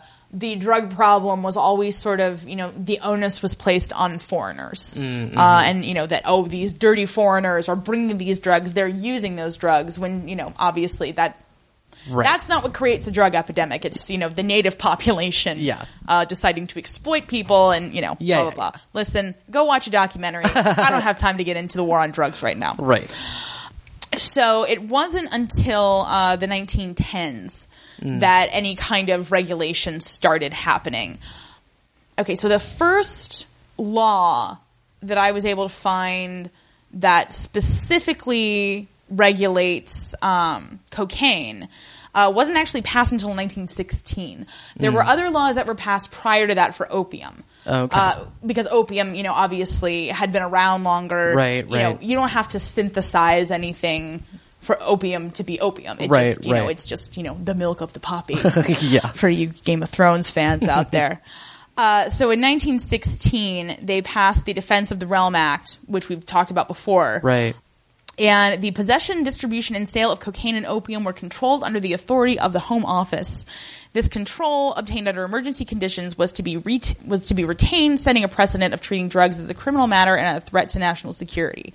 Now, the main reason actually for this particular piece of legislation was that it was during World War One, and they needed to make sure that they had opiates and cocaine for the soldiers uh, Oh. during the war Yeah. um, you know they were they were being used medicinally Right, right, primarily so that you know that was more of a rationing thing Mm-hmm. than a oh hey cocaine will destroy your septum and your life no, I like that. Stop using all the cocaine. Our soldiers need it. now As a fun follow up, in the UK, they passed the Dangerous Drug Act in 1920. I'm sorry, the Dangerous Drugs Act. Okay. So it implements the Hague Convention in Britain by extending and reinforcing the Defense of the Realm Act. Uh, and so it put controls on cannabis and preparations containing uh, dihydrocodeine. if you've ever had that kind of cough syrup, you know what I mean. uh, and it banned cocaine following stories of crazed soldiers in World War One. Hmm. Um, it's not entirely clear whether the crazed soldiers were merely going through withdrawal if they had been treated with cocaine for their problems, and Mm-hmm. Yeah. then you know they were like, okay, you're healed. Now you don't get any more cocaine. Yeah. That would make you go crazy. You know what else might make you go crazy? Being sent off to die for no reason. Um, Just oh, gonna throw Tom. that out there. Anyway, Ah, what's that poem? It is good and glorious to die for one's country. okay. Sic patria, something. Yeah, that's, uh, that sounds familiar. Yeah, it's a poem. It's like a famous ass poem, Tom. All right. God, should have done all this cocaine before I did this podcast. I'm kidding. It's just coffee. yeah, and then they just basically kind of kept amending the Dangerous Drugs Act through the 20s. So it took a while. I was surprised actually how long it took for them to really criminalize uh, drug use Yeah, yeah. because we, you know, I mean, I've, you know, I lived my whole life in, you know, the just say no and Right, the dare right. program and everything. So, you know, I, I grew up with drugs being prohibited, but it Yeah. was, you know, it was the wild west back then. Yeah. There weren't really any restrictions. Yeah. So, um, you know, that's how Ellen Love has free and unfettered access to cocaine at this time. Well, all right. They're, you know, about 60 years away from actually starting to regulate it in any way, shape, or form. So, uh, so use it while you can. Yeah. Helen Love. use it while you can. Yes. Uh, so yeah, so back to the saga of Ms. Towler's black eye. Uh, she arrives at Selfridge's uh, a bit late. Victor tried to walk her to work. Oh, that's Remember? right. He that's brought what I'm her missing. like yeah, yeah, cannelloni yeah. or something like that. Yeah, some sort of breakfast. It was Yeah, in a shoebox looking yeah. thing. But It he was- made them. Yeah, yeah, It was, yeah. He said it was a, a uh, God. What the hell is? It? I can't. Uh, Mr. Corleone. Yeah, it's something like that. I keep wanting to like call him Corleone, but like Right. that's not right. Because what I call him all the time is Fat Thomas. Despite yeah. the fact that he is not in any way fat, He really He isn't. just looks like Fat Thomas. yeah, it's just something about the shape of his face. Yeah. But yeah, yeah. Uh, anyway, whatever his name But he's, is. he's he's tried to walk Miss Towler to work, and she foists George off on him, and instead, and he's like, "Hey, this is not. You're the one I like." yeah, George is also confused by Yeah, this. George does not like hang out with Victor. yeah. Yeah, but really, because I mean, what she really wants too is because he at first is is expecting to kind of be asked in, and in her place uh, is her drunken abusive Yeah. father. She doesn't necessarily want her suitor and her drunken abusive father getting to know each other. But yeah, so she does arrive late to uh, to work, and the girls there uh, see right through her little powder scheme Yeah, uh, and point out to Miss Martle that she has a shiner. And is like, ooh, how'd you get that? Whoa, whoa, whoa, ooh, weird caddy. Um, and she says, oh, I, uh, I, I, I fainted and hit my cheek on the tub. And everybody knows that she's lying. yes. Poor Miss Martle. Like you can just see her face. She's like, "Oh shit." Yeah. She's like, "Ooh, I don't want to have to scrape you up off of anything." right. Well, it's you know that's I'm sure that was part of working in retail by back then. Yeah. always at least one member of your staff getting beaten by someone. It's not that unusual. Can like contemporarily. Well, that's a fair point. Yeah. So then we have uh, Rose Yeah. going to call on Lady May. Yeah, And uh, she goes in and she's she's sitting in the parlor. Some random lady just like walks. over. right. I have no idea who she is. Right. She kind of looks like uh, Miss Marl, but it's not her. Yeah, it's just, and uh, she's just like walking through with some papers, you know, some business papers. Oh, right. But then um, Lady May does come in, and oh my god, Yeah. her hair and dress. So like, and it's just so cl- well, especially because Rose's dresses are always a little like bland and conservative to Well, me. they're bland and conservative, and she just seems uncomfortable in them. yeah, she does. Like she has a fur in this scene, and it's always kind of falling off of her, and she's having to re. Mm-hmm. Well, pick and it her up. Mm. hair always seems a bit disheveled as well. Well, because I don't think she has a lady's maid either. That would make sense. I can't see. I mean, if Mr. Selfridge doesn't have a valet, I wouldn't Yeah. think. You know, yeah. Uh, but yeah, and it's it's also. I mean, just the contrast between them, you know, goes well beyond the costuming. It's- Yes. You know, she's very like, oh, I've caught you at a bad time, blah blah blah, and Lady May just cuts right through that, and it's like, no, I'm delighted. What do you want? And Yeah. it's just, she is so good. Lady May is amazing. Yeah. She's one of the best, brightest spots in this show. I mean, she's just playing it to the hilt. Yeah, And I love that, you know, when you meet her, she's played, you know, she's introduced sort of as a villain, but that's super not. This show is not about villain. Yeah, yeah. You know, no Sir Richard Carlyle she. Right. Like she's got all of these layers and this depth.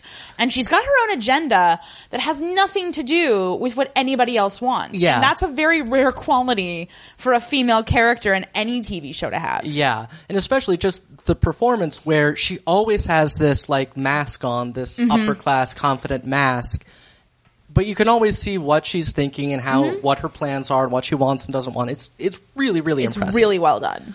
Uh, but in any case, what Rose is there for is to find out uh, if her daughter's dream of being presented, as she says, is a possibility.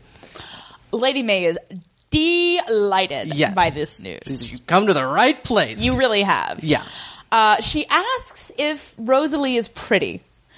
And what does she say exactly? She's I think she's nice, looking. Yeah. But I also love that. Again, that's something else that you don't see because, you know, attractiveness really is currency for women still to this day. And, you know, we've all had our mothers tell us some bullshit lie about like, oh, you're so beautiful. And like, mom, I'm not. Like, I know that I'm not. uh, and I just appreciated their frankness because, I mean, Mm-hmm. beauty as currency at this time would have been astronomical. Mm-hmm. Um, and you know, but and and Lady May points out, you know, being pretty isn't the only thing that matters, Right. Um, but I just I appreciated, you know, because Mrs. Selfridge has her own kind of savvy. Um, you Mm-hmm. Yeah. know, she I think she's smart enough to say when she doesn't know something, or you know, she Right. can she can admit the truth where somebody else might protest. Mm-hmm. But she knows, you know, she knows uh, Lady May well enough to know that if she says that her daughter's beautiful and she's not, Right. Mm-hmm. that's ultimately going to hurt her chances in the long run. So I just that was one of my favorite moments. I Yeah. thought that was really well done. Yeah. So Lady May says that they can start out by hosting a tea. She can have it at her house, and that you know the the commerce aspect of the Selfridges' lives may not be not- ideal, yeah. but it's it's going to cause interest. So they will probably you know whatever events they throw on Rosalie's behalf. Uh, are going to be very well attended because people love to talk, which segs right to Lady May's next favorite topic talking about Ellen Love Yeah. to Mrs. Selfridge. And this blew me away. I think this was the moment when I was like, this is the raciest show PBS has ever shown. Because she says, uh, speaking of that topic that we touched on the last time we spoke, and Mrs. Selfridge is like, oh, Ellen Love. And she's like, in my experience, Harry's interests uh, fade very quickly. And I find the best way to deal with them is to just ignore them. Yeah. And I was like, oh my God, are you serious? Is this really happening on my TV? Mm-hmm. I mean, like, they, they have an interesting situation. Yeah. Yeah. A very interesting situation. I mean, it's it's not unusual for the time, I'm Oh, sure, right, but yeah. just her because you know we've been we've been set up narratively to think that maybe this is the first time this has happened, or you know what does she know? How much does she know? Mm-hmm. Yeah. and it turns out she's extremely savvy about the whole thing. Yeah, she she knows everything essentially. Yeah. Uh, now, what she did not know, and what Lady May is only too delighted to inform her, Yes. is that Harry has in fact installed Miss Love in a flat. Yeah. And so that seems a bit more permanent than previous dalliances, apparently. and we do see that play across Frances O'Connor's face. She's Yeah. like, oh shit. Yeah. Back at the store, right.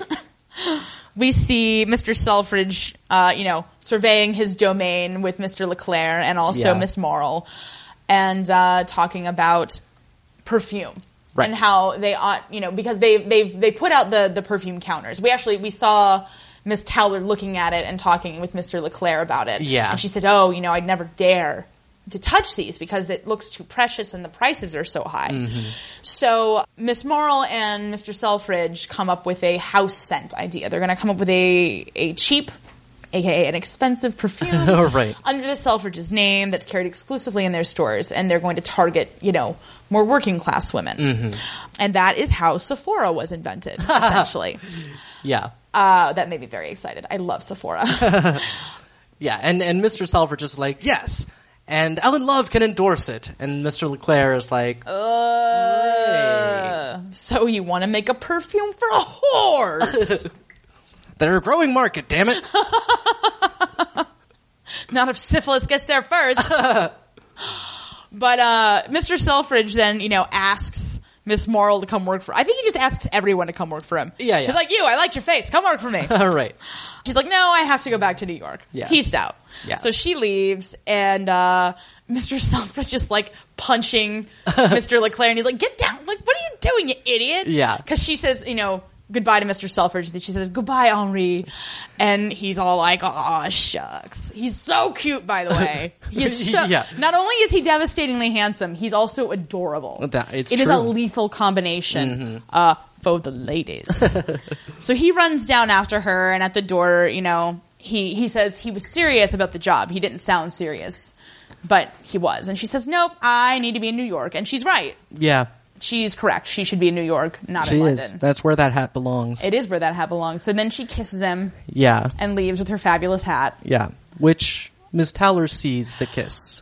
Miss Towler is just always in the right place at the right time She to is. see She's, vaguely uh, inappropriate clinches. She's a sly one.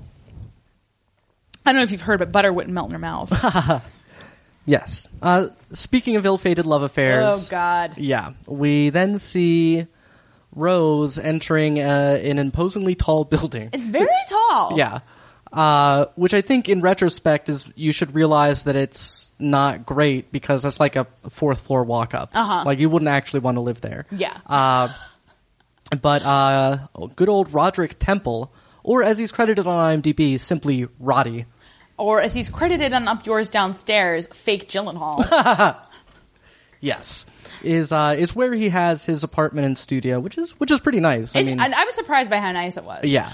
But you know, this really demonstrates the need for women's suffrage because her revenge for Mr. Selfridge installing Ellen Love in an apartment Right. is getting eye fucked by a painter. yeah, This is not the same thing. really is. It's really not fair. I mean, you know, to be fair, both fake Gyllenhaal and Ellen Love are people pretending not to be prostitutes. That's true. Um, but yeah, and so she she. what about the artists? they are the biggest whores of them all. Thank you, Bertolt Brecht. You're welcome. Um, yeah, so she goes up and like knocks on his door and waits for 0.5 seconds. It's like, oh, he's not coming. I'll just go. Uh, We've all been there. Yeah, but uh, no, he he comes out and sees her walking down his man- one of his many staircases, and uh, you know summons her back. Yeah, it's basically like that scene at the end of Labyrinth. Yeah. Back at Selfridge's, uh, Miss Towler is mucking about in the stockroom, yeah. and she is trying on a hat when Monsieur Leclerc comes in. He's like, "You're wasted in the stockroom. Come with me." and she's like, "Oh, you're not going to yell at me for trying on the merchandise? Sweet." Yeah. Um. I was just kind of dicking around, but all right. Yeah. So he brings her into his, you know, art development place office. Mm-hmm. It's the Sterling Cooper, Cooper Draper price of Yeah. Selfridges. It's just called Leclerc's. Leclerc and Towler, attorneys at law. Uh, but he says he wants to create this perfume that appeals to Miss Towler, essentially. Because he Right. Mm-hmm. asked her earlier if, if she wore scent. And she said, yeah, she wears this lavender scent. And he's like, oh, are you wearing it now? And then he went to like sniff her. Yeah. And she was very luckily called away by somebody else. He's Yeah. like, shoo! Whew, okay. That's weird, Mr. LeClaire. You're a weird dude. I just like to smell the ladies. You can smell me anytime. um, yeah, so he wants her help in developing this fragrance, which is pretty cool for somebody who's just senior associate in accessories. yeah. Yeah. So back at uh, the uh, Ellen Love's apartment, we think Mm-hmm. where she's been installed, they are eating oysters. Ho ho, oysters, hey? Yeah. hey? Yeah. Nudge. Better hope it's a month with an R in it. Uh, I do hope that. Um, but he is pitching her on the idea of endorsing this perfume, uh, and she's she's very excited and starts talking about what sort of thing it'll be. And he's like, "No, no, no, this is going to be uh, inexpensive." And she says, "You mean cheap?" And he like grits his teeth and's like, "No, inexpensive." Uh, but your face is going to be on the, uh, the on the nightstand of every woman in England. And she's like, oh, with the bath salts and the foot powder. No, I decline. Which uh, it's so cute that you think you're not like his employee. Yeah. like you think you're an independent contractor here. Uh, even an independent contractor is under contract. right. But he he bribes her with the promise of her own window Mm-hmm. for this perfume, and that that's a real panty dropper for her. apparently. Yeah. So I think it's kind of gauche, but whatever. You know, she's She's kind of pretty gauche, Yeah. actually. Her name is Ellen Love. That's a good point. Yeah. Bit on the nose, like the cocaine. so, uh, yeah, Rose is still hanging out with that painter. Mm-hmm. And he is going to paint her. Yeah. And I forget what happens. Oh. No, I think she. No, no, no, wait. Because she goes. This scene is like her coming in, she's like apologizing. and she's like, Right. I'm married, like blah, blah, blah. But then I came back Yeah. because you know you look like Jake Gyllenhaal. Like, what am I? I'm in a stone. Yeah. Well, I, I forget exactly how it is, but he, he asked something about why she came back, and you see the thought go across her face like, well, I guess I better not tell him the real reason. yeah, he does say that he's been haunting the National Gallery, hoping to run into her again. I'm like, Mm. guess what, idiot. Like when women run out of your apartment, they're not gonna then run to the place that they met you. Yeah, 'Cause the they scene of know the your crime. scam, Robbie. they know your scam. Look, it's just lucky this is before Facebook. Oh God. He would have been all over. So she finally goes home. Mm-hmm. And Rosalie runs out and says, Oh, hey, mom, while you're out getting eye fucked by that painter, Lady May came by and was like, Yeah, let's get you introduced into society, bitch. Uh, Rose is not thrilled about this development because, you know, Mm-hmm. and it's like, okay, you- maybe you should have thought about that before you went and I, you know, go home, check in, and be like, Hey, we're good to go. Oh, right. Then go, you know, get eye fucked by the painter. Well, sometimes, like, you know, you just can't wait. To get eye fucked by a painter. Apparently. I can wait forever. Well, you're not an Edwardian woman, Kelly. that you know of. I've got so many portrait hats, you don't even know. yeah, but uh, I think Rosalie's the smartest Selfridge because I think she understands the social capital of Lady May way better than anybody else. I think that's true as well, and this is also a good as point as good a point as any to point out that her voice sounded very very familiar to us, and Kelly finally p- figured it out today, and she sounds exactly like Kirsten Dunst. Specifically in the movie The Cat's Meow, which is a spectacular movie that you should all watch immediately. Agreed. She plays Marion Davies in that, and it's really really really good, but. Her voice, it's exactly the same voice. And I never get tired of listening to British people do American accents. Yes. Like, I'm, I'm down for that anytime. Well, and I think uh, this is less to do with the Kirsten Dunst thing and more to do with the Rosalie thing. Mm-hmm. But I think she understands the social capital of Lady May the best because she's you know coming up on marriageable age. Mm. She is more than likely going to have to marry a British dude. Yeah. because that's where she's at. Yeah. I mean, I guess she could marry somebody in Chicago. it would have to be like an arranged thing, which Yeah. I, I don't think is out of the question. Yeah, but I mean, but if they have great relations with the people back in Chicago, I don't know that they would be in London. You know what I mean? Yeah. Like, I don't know. Yeah. But um, yeah. So I mean, you know, she needs to understand how to navigate and run a household in Britain, and Right. we've seen that her mom isn't like the best at doing stuff. right, So yeah. then we have a scene. I assume it is with Mr. Towler because all I have written for this scene is he's always drunk. It's kind of his thing, but I, I don't remember what particular drunken antics he's getting up I to think at isn't this that point. when he's trying to get back into their apartment, or is that the next episode? I just honestly don't know. No, it's the next episode. That is the next episode. Um, Yeah. something drink something something drunk. He Somebody's does something drunk, and uh, everybody's unhappy about it. Yeah. you can fill in the details on your own. You know, hopefully you watch honestly- the episode and remember. Yeah, You know. we. found all the scenes with him the first time through to be really difficult to watch. Like, Yeah. I don't have an alcoholic parent, but like, But, yeah. it just like it was so viscerally uncomfortable to watch all of this go down. Like, Mm-hmm. Yeah. it's just it's really, really, really terrible. Yeah. Yeah, then we get Mr. Selfridge back at the gambling table. and is he up against Tony again? Or no? Yes. Possibly. I I think they're apparently the only two people that gamble in this club are Mr. Selfridge and Tony. Uh, I just think gambling is like the stupidest vice. Like I understand drugs, 'cause, like that makes you feel good. And I guess gambling makes some people feel good. Yeah. I just am not one of them. Yeah.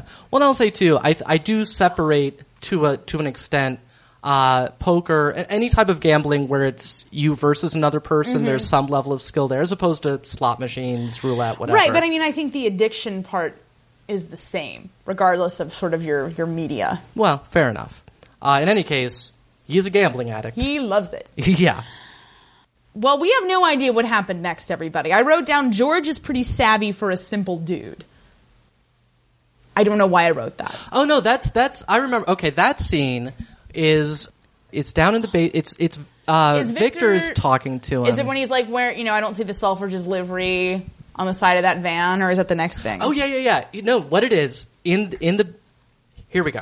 Uh, Victor tracks down George because he hasn't seen Agnes. Uh-huh. He hasn't seen her around, so he tracks down George to ask where she is, and George is like. Oh, she's on a special assignment with uh, Mister with Monsieur Leclerc. It's Yeah. Monsieur Leclerc this, Monsieur Leclerc that. Funny, she never mentions you. Yeah. what a maroon fat yeah. Thomas is. Yeah, but I, I think in that same scene we get another establishing shot of you know thing that he's Loading this, this yeah. hot van. because I think that's where Victor is like. So what are you getting out of this? And he's like, I think that actually might be in the next Oh, episode, okay. because I don't think he brings it up. But well, in any case, it's so hard to tell when things happen. yeah, But uh, Monsieur Leclerc is then uh, still up in his office with uh, Miss Towler, and she has, you know, suggested that they use lilies of the valley. Yeah. Uh, and she's saying, "Oh, you know, we used to pick these in the country. My mother loved these." And he says, "Oh, that must be why you thought of them." And I just am waiting for him to say, uh, "You know, there's a coquette in Vienna with some extraordinary ideas about parental relationships." I'd love to tell you about them sometime when I get over when you get over your penis envy. I'm sorry, that was a slip of some kind.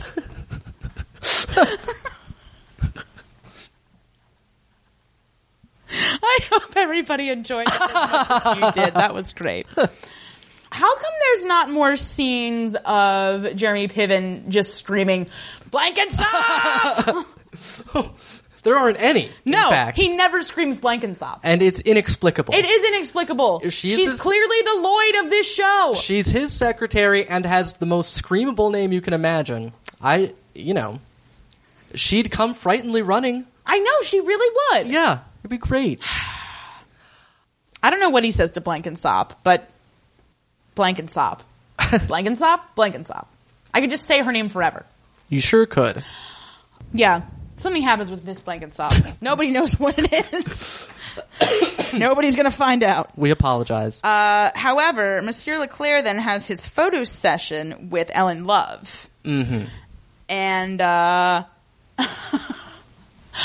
so he's like, "Oh no, I'm not seeing your, you know, special yeah, you're you-ness, whatever it is, your essence or whatever, the Yeah, that- spirit of Selfridges that It's you're not so happening. worked up about.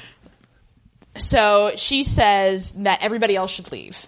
And so then she does like these sexy poses that are like Right. the tamest thing ever. I mean, it was Yeah, yeah, yeah. Edwardian England. but it's it's definitely uh, it's definitely intended to cause a sexual response. Yes. And uh, she's, you know, she's doing some cocaine she offers to Mr. Leclerc, and he's like, no, no, no, I need steady hands so that I can, you know, present you well. Yeah. And, you know, he's like, play, Miss Love, play. And it's just, like, super weird. Yeah. But, uh, you know, they do Well- that. Yeah, I mean because he's sabotaging her and jo- Mm-hmm. Yeah. gleefully. It's amazing. Yeah. Because then they go and they take you know the photos to Mr. Selfridge. Mm-hmm. And she's like, God, Ellen Love, how stupid can you be? like, seriously, how stupid can you be? Yeah. As soon as he opens up the portfolio, he's like, We cannot use these. Yeah. He's like, We're a family store. Yeah. And she's like, But I'm beautiful. And he's like, That's super not the point, idiot. Right. Uh, so she gets all butthurt. Yeah. And, you know, leaves. And then, uh, well, no, no, no, he kicks her out. Yeah, he kicks her out. because he's like, I need to speak to Mr. LeClaire alone. yeah, when she's like, I thought we were having tea or something yeah. like that. And he's, like, not today. Yeah. Uh, so she goes and he says, You're a ruthless bastard, Henri.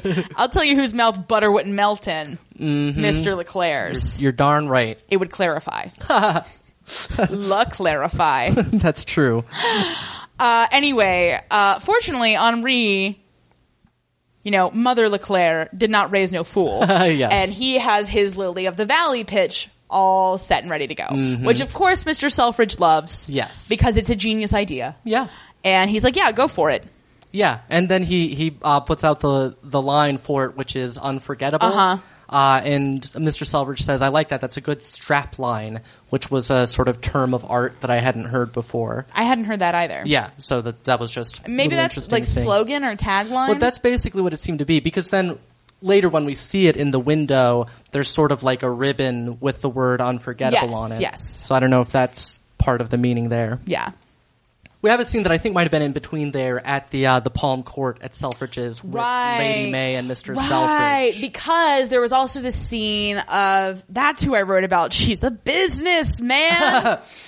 uh, yeah, she had a, a scene previously with Tony, and she's like, "Oh, you've been avoiding me." And he Right. was like, "Oh, that's why I wrote gambling is the stupidest." fi-" Listen, I'm sorry for all the sausage making that's happening on this yeah, podcast. We, we try to keep it uh, cleaner, but well, Well, it's it's hard when there's two episodes. Yeah, I that's think, true. That you're covering. Yeah. Um, so she found out that he lost all this money to Mr. Selfridge. So she then confronts Mr. Selfridge. Mm-hmm. Yeah. And she's like, "Well, if you're going to be a dick to me, it's time for me to call in some favors." Mm-hmm. So she arranges for uh, Mrs. Pankhurst's London chapter of suffragettes Mm-hmm. to have a table reserved for them every Tuesday in the Palm Court, and Selfridges is going to have to start carrying their memorabilia. yeah. And there there's some very nice things in this scene. Uh, one of which is uh, she shows him a kind of character caricature of a suffragette and says, "Oh, aren't these suffragettes terrible?" To which Mr. Selfridge replies, "Oh, they're they're forward thinking, blah blah blah." So she's you know testing him out there, which was pretty nice. And he says, "I'm I live in a house full of women. Of course, I'm in favor of women's suffrage." And then so when she is sort of you know extorting this uh, table for table for every week, he calls over Victor and is like arrange a large table to be held every week. And she sees him walk off, and she's like, "Well, maybe you've done me a favor with this, Tony. After all, he was growing tiring, and there are other fish in the sea." And Victor turns around, and is like, "What? You want me to cook some fish? I can do that. Cook, cook, cook. That's all I'm good for, right?" Uh, yes. So you know, very interesting things there. I again, Lady May. Yeah, Lady May is like the Maggie Smith of this Yeah. show. She's fantastic. yeah. Uh, then we cut back to uh, you know, fake Gyllenhaal's studio, and he is preparing to paint Mrs. Selfridge. And she's she's seated in a pose. Lots of women posing in this episode. Yeah. But he says, "Oh, you're not the kind of woman who sits." So then he he sets her up and, and has her pose as if she's painting a picture, mm-hmm. and uh, that's pretty much it. Yeah, my note for this scene is I don't like artists because there's this whole there's the whole like standing back and like gazing like hmm is this right and no I want you doing this and all this sort of thing It just really ugh, it- Mm-hmm. Well, all it right annoyed then. me. It's a good. I guess I better keep all my artistic inclinations a secret from you. I guess I mainly just mean painters honestly Mm-hmm. um You don't want him to draw you like one of his French girls. no I don't um Um, We've also got uh, some scenes back at the Gaiety, where Alan Love is coking it up uh, before a performance. More like Courtney Love, am I right?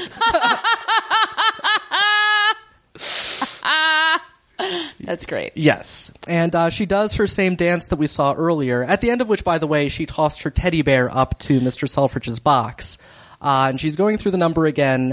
And as she leans towards to do so, and the spotlight swings around to shine on that box, but it's empty, Mm-hmm. which is a failure on the stage manager's part. That's what I'm saying. And Come also, on. and during the number before, we saw her look up there a bunch of times. Yeah. So it's like, how could she not know? I mean, maybe with the lights, it can be hard Right, to see. yeah. But it really is a failure on the stage management's part. They, Yeah. they really, that really could have been handled then. It really could have been. That follow spot guy needs to know not to do that. It just just makes everybody look bad. Mm-hmm. I know. Not just El- but m- maybe they all hate Ellen Love. Wouldn't you? Yeah.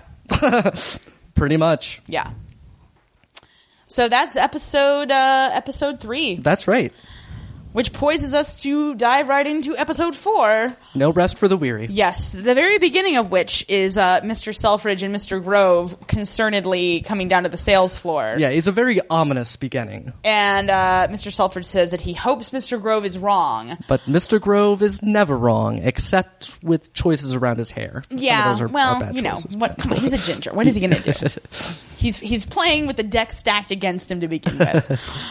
They've had a hot tip Yeah. that one Miss Bunting, who is the uh, head of fashion, Mm-hmm. I believe, she has been rumored apparently to be shoplifting. Yeah. which we learn when Mr. Grove asks uh, Miss Martle to check the hems of her skirts. Mm-hmm. Turns out she's got their finest lace and silks secreted aga away in her skirts. Yeah. Which I kind of, I, I'm like, was she going to sell them? Like, I don't quite understand. I mean, I would think. Yeah. I- Anyway, yeah. uh, she starts crying. I mean, this is happening in full view Of of everyone. everyone, It is yeah. so painful to watch. Yeah, it's. I mean, it's a really well done scene, but it's very painful and just just everybody like like Mr. Selfridge is is really angry and like in. in hurt like but not you know what? He's- not in a way to be like But he's thundering, also not but- without compassion. Yeah. Like, because she says, I'm so sorry, Mr. Selfridge. He's like, well, you're sorry and fired. Yeah. And he walks away and he does yell a little bit. He's like, I hate this. I hate it. yeah it's like Which it this, is. you- this is your work family you know yeah, you don't steal from your work family, which Yeah. is true. You don't. yeah You no know, and he, he says i hate this but he says i hate this and then he says more random checks of all departments from now which on is what you have to do. yeah yeah Um, so Miss Bunting is is now weeping, and she's Right. saying to Mr. Grove, "You know, I'm on my own, and I have an invalid mother. How am I going to get another position without a reference?" And he's like, "Sorry, dude. Yeah. Mr. Selfridge takes this very seriously. Yeah. he tells her to go get her things, and, and Miss Martle walks off with her, and, and that's everybody's it. everybody's pretty shaken. Yeah, and he also says that he he takes his em- employees' problems p- personally as Yes. well. Why didn't you come to us? Mm-hmm. and she said she was too ashamed and i'm Yeah. like you know I, I- I don't have that much sympathy for her actually because it's like Yeah. okay yes it's difficult to go to your employer or you know anybody Yeah. as a supplicant and Yeah. say i need help but at the same time it's like okay so you thought that was shameful Yeah. like this is shameful in a way that you're never going to be able to live down Yeah. i mean as mr crab said when they were discussing um, The makeup, cosmetics yeah. in the previous episode. Oh, which they decided to do only under the table, Mm-hmm, incidentally. Oh, right, because then Mr. Selfridge was like, "Let's go back to our wives," because like you know, his mom had been encouraging him to keep his relationship with Ellen Love professional, Right. and anyway, Yeah, yeah, yeah. he decided you know to cool his heels on that and go home to his wife, but she was getting painted. right. Um, if you know what I mean. So Mr. Crab has pointed out, you know, reputation in London is everything, and if you screw up, you're never forgiven. Yeah. So goodbye, Ms. Bunting, and uh, we're not Enjo- we're not en- optimistic. Enjoy being a middle-aged prostitute. I don't Um, know yeah. what other options you have in that have, scenario. have fun in the workhouse. Uh, anyway, Better land a supply of gin. yeah. So it's kind of a downer of an opening there. Yeah, because it, does cut right into the you know the upbeat like, bah, bah, bah, bah, bah, bah, bah, bah. and you're like, ah, this is sad. yeah. Which is stuck in my head all the time now. Yeah, they use it all the time, like in the show. Yeah, and it's it's catchy. I'm It's- it's driving around, Very effective. finger snapping. So uh, Mr. Selfridge then goes into his office. He he tells Blankenship that uh, they have to find a replacement for Miss Bunting, and she's like, "What?" Yeah. He's like, "Anyone can be replaced," but he doesn't explain why. That, like that, Is that- was clearly what she wanted to know. Right. And it was like, that seemed, well, because first she says that there's another, uh, Miss Love has hand delivered another card. Barf. Then that's what he says right as he gets in the door. Then he says about Miss Bunting and she's like, oh, whatever. And he's like, anybody can be replaced. Which if I'm in Bl- Blankensop, I'm like, is that a threat against me?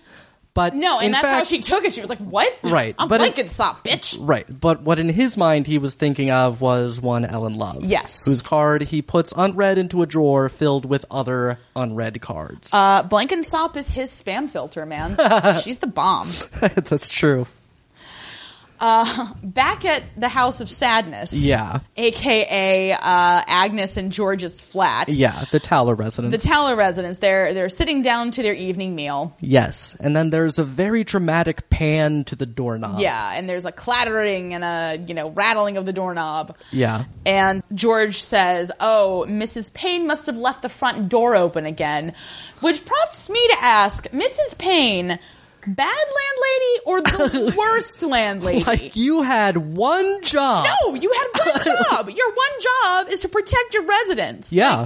Because, you know, Agnes and George seem like great tenants to me, apart from their alcoholic father, right. who you would think it would be in her best interest to keep out of there. Yeah.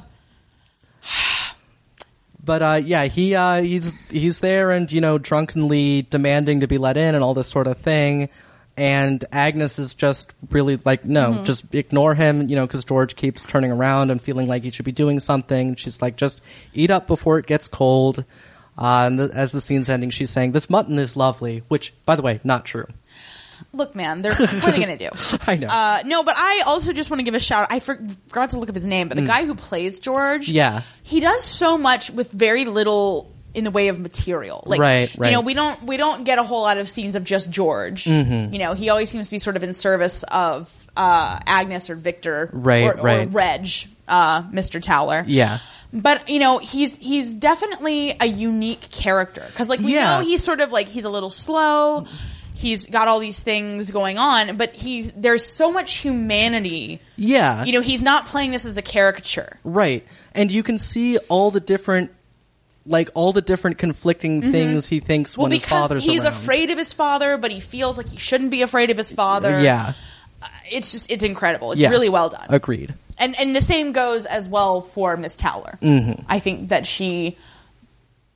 She's, you know, she's the Elizabeth Moss of this show. You know, Yeah, she does yeah. so much just with her facial expressions. Yeah. Yeah. Uh, then we cut to Anna Pavlova, uh, although apparently it should be pronounced Pavlova, but in in, in England, Uh, I'm sorry, Anglo or nothing, bitch. Oh, right? So Pavlova, who is doing some ballet dressed as a swan, so get ready for some hallucinations and body horror, everybody. perfect. no, there's none of that, sadly. That Yeah. now that, that would be a jarring tonal clash. it I really have would. to It say. would not be the Mr. Selfridge that we know and love. would not fit with the theme song. No, you have to be like, bum, bum, bum. Ah! Uh, but the Mr. and Mrs. Selfridge are in the audience. Uh, it's a you know fair. It's in like a room. It's a fairly small yeah, this select. this was their YouTube party. right. Or maybe this is the HBO of the day. Oh yeah, that's actually true. It's not the regular ballet. it's HBO. yes. uh, it's a private performance, uh, and I, I liked it because. Uh, Mr. Selfridge is sitting there, just you know, sort of sitting there. If he had a And- program, he would have been like shredding it. right? a la Homer Simpson in a streetcar named Marge. Yes. But Mrs. Selfridge is entranced and I mean I you know, personally I'm on Mr. Selfridge's side. I've never gotten ballet. Ballet is just. Uh, I mean, look, I don't even like, I don't actively like it, Mm-hmm. but every time I've ever seen ballet, I mean, it's just, it is, it's enchanting. Okay. And just the things that these people can do with their bodies, and like the women are so strong, and the men are stronger, and they dance, and they point their toe, they stand on their toes. I'm aware of that. It's amazing. Uh, Yeah. They wear beautiful costumes. no, I mean and that's fine. That's it's not well and actually I mean I'll tell you honestly the truth is a part of it is that I was in marching band and ballet they're often like not quite on the beat and that's fine in ballet apparently, but it just like grates on me whenever I see it. But yeah, uh, it is the the famous ballerina Anna Pavlova. Who I was I was looking up a little bit about her. What she's doing is not from Swan Lake. Ah, yes. What she's doing is not from Swan Lake. It is a solo piece that was composed for her called "The Dying Swan." Ah, but it has apparently since then often influenced performances of Swan. Did it Lake. influence the Bolshoi? Uh, I don't know. I just said it. Just said future performances have. I mean, often- Mm, yeah, I mean yeah. mm-hmm. the the arm motion you can see in Black Swan. Yeah, uh, but Pavlova, her deal was she was not, you know, as she was coming up, there was sort of an academy that was very, there were sort of very strict rules about, you know, the positions of your feet and all this sort of thing. You were supposed to hit very specific poses and shapes and everything like that. And she didn't, but she had the sort of expressiveness and the artistry that So she was the Mila Kunis. she she was yes and she also she uh basically invented the modern point shoe because at the time your shoes were not supposed to be helping you were taught that if your toes are supposed to be holding your weight I know, Ow, right? Oh, God. but her feet couldn't really do that she was she was delicate she couldn't do a lot of things Careful, my bones. Essentially, yes. And one of her teachers early on berated her for trying to do these things that her body wasn't built for. She's like, and her teacher was like, "Listen, stop doing this. This is not what your body is for. Stop trying to impress people with these tricks, you know, and just be beautiful or whatever." Um, She's kind of a badass. Yeah.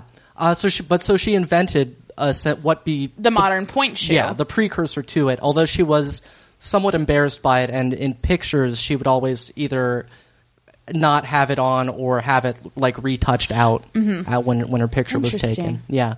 Uh, and last thing about her, there is a dessert named after her that was invented in either Australia or New Zealand. They kind of have a rivalry over where it's invented. Um, but it's basically like a meringue except with a harder crust and then uh, fruit toppings.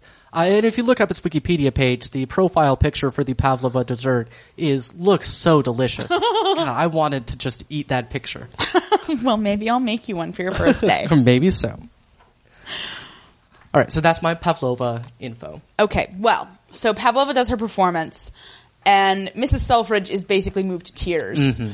She's talking about it afterward with Rosalie and Lady May, and, and uh, you know, saying that it was this moment of perfect beauty, and that you know, Mr. Selfridge comes over, and, and Lady May asks, "So, you know, did you enjoy it?" He said, "You know, the the look on my wife's face would have made me love anything. Yeah, yeah. You know, even Ellen Love. I- Right, but right. like he you know he wants to know why she liked it so much and she just thought everyone she says everyone should have a pavlova moment and uh you know It's lady lady may's all like uh bitch this is hbo this is not for them but the wheels have started turning Mr. in Sulfur just Mis- like, uh, I just trademarked that. yeah that's my idea now thanks honey Yeah. Mm-hmm. uh pavlova comes in and everyone applauds and uh oh, I guess I missed the. There's a part where Lady May is, is talking about Rosalie because Rosalie has gone off to go talk to Mr. Selfridge, and she's like, "Oh, you know, your daughter is so you know fresh and unspoiled, but I suspect you'll."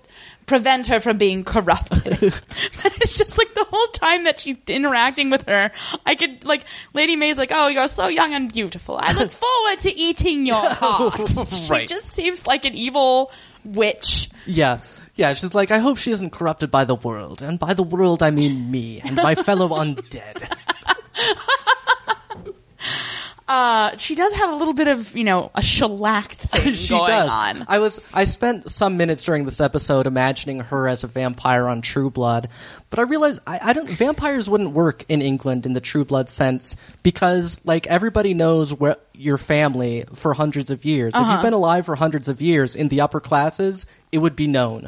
Like, you Uh, couldn't. but they do have those flashbacks on True Blood sometimes of people in London like as vampires. Yeah, that's true. But I don't think I, I don't think you Oh, could have you been. mean as okay? You mean specifically Lady May? well, right. well, but she wasn't always nobility. Yeah, that's true. That's so, true. working theory, Lady May, vampire. Excellent.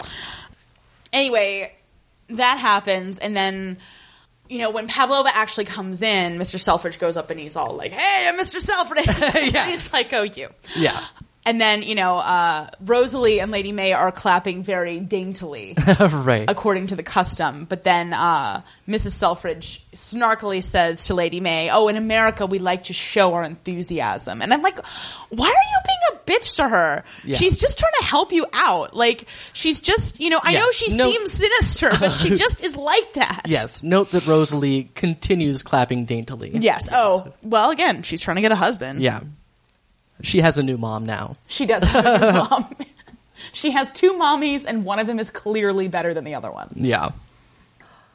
Then we've got a scene. I think we might have had two scenes of Mr. Edwards in the Gaiety dressing room. Oh, Or- mustache. Yes. I'm like, who? Yeah, mustache guy. Uh, we haven't we haven't talked about him for a while. Uh, but the person that that introduced the two crazy lovebirds, Ellen Love and Mr. Selfridge.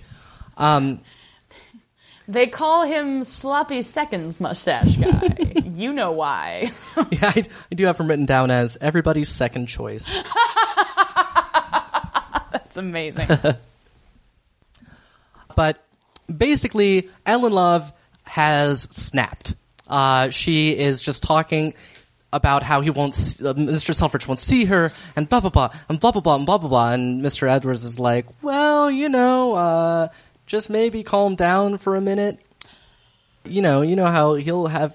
Uh, a new thing or whatever, and she's like, "No, he's my man. Look at all these things he gave me." And I was like, "No, you, You've really got it backwards. Yeah, that's like exact- things. Things. Ugh, Yeah. No, that's not how it works. Yes.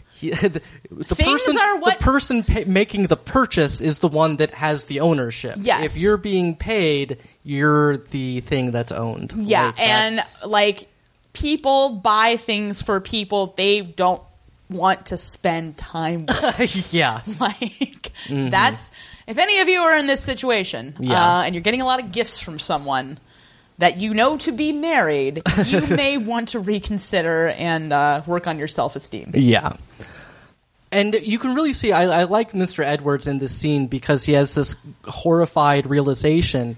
He had just always assumed that Ellen Love was a savvy lady. And uh, he that- thought he thought she was an operator. Yeah. but she's not. She's a true believer. Yeah. which is the worst kind of person to have an affair with. Yeah, and he's like, and he just sees her. He sees the path that she is on at this point, Uh, Yeah. and and can't.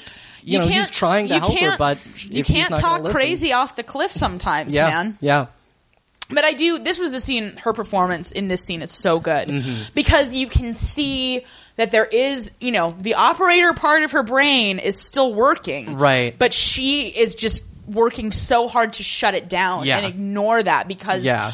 Then she would have to confront the fact that she is essentially a prostitute. Yeah. Which is not a thing that anybody likes to confront. Yeah. Especially if technically you're not a prostitute. Right. If you're a prostitute, I think you're like, well, No, I think you know it should work real hard. just the same shit I always see. yeah, um, you know, and she's convinced that this is her ticket out, just as Lady May worked her way up from chorus. no, Girl. and she points that out, and Lady May, you know, has said that in reference to Ellen Love to Mrs. Selfridge, Right. like, you know, watch out, I did it myself. yeah, like, Not as hard as you think. yeah, Although I wonder, you know, Lord Locksley must have not been married at the time. Because, I mean, right. That's yeah. Mm-hmm. This is what separates the Ellen Loves from the Lady Mays. Yeah. Is, you know, you have to manage your expectations and you you know, if your if your goal is to marry into a better class of society, you should really make sure that the person you're trying to use for that doesn't have a wife and like 11 million kids Yeah. and a mother that lives with him. Yeah. Like he's he's yeah. he's tied down like for real. Yeah. He got married. Yeah, although the chorus girls marrying up was definitely a trope. I just know, like in the Woodhouse novels, like every fourth or fifth story is one of Bertie's aristocratic friends getting involved with a chorus girl. Yeah, and then everybody mobilizing to stop it. Right. Then we get a scene that's very sad and weird of Miss Martle by Yeah. herself in bed. At first, we thought it was um, Miss Bunting, but Right, it's right. Miss Martle Yeah. just in bed, and she's lying there, and then she just pulls this pillow down and like is hugging it. And I'm Yeah. like, hey, tell Mr. Selfridge to invent the body pillow for whatever it is that you're doing right now. That'd be But she good. just she looks she looks hella sad, She does look hella sad. and I don't like when Miss Martle looks sad. No. Fun fact, I think I've got this right. Uh, I think there's going to be a cameo by Martin Freeman, who plays Watson Oh. Mm-hmm. in the new Sherlock, uh, but also played um, Arthur Dent in Right. uh, Hitchhiker's Guide to the Galaxy movie, which I enjoyed. yeah. a lot of people didn't like it. Wow.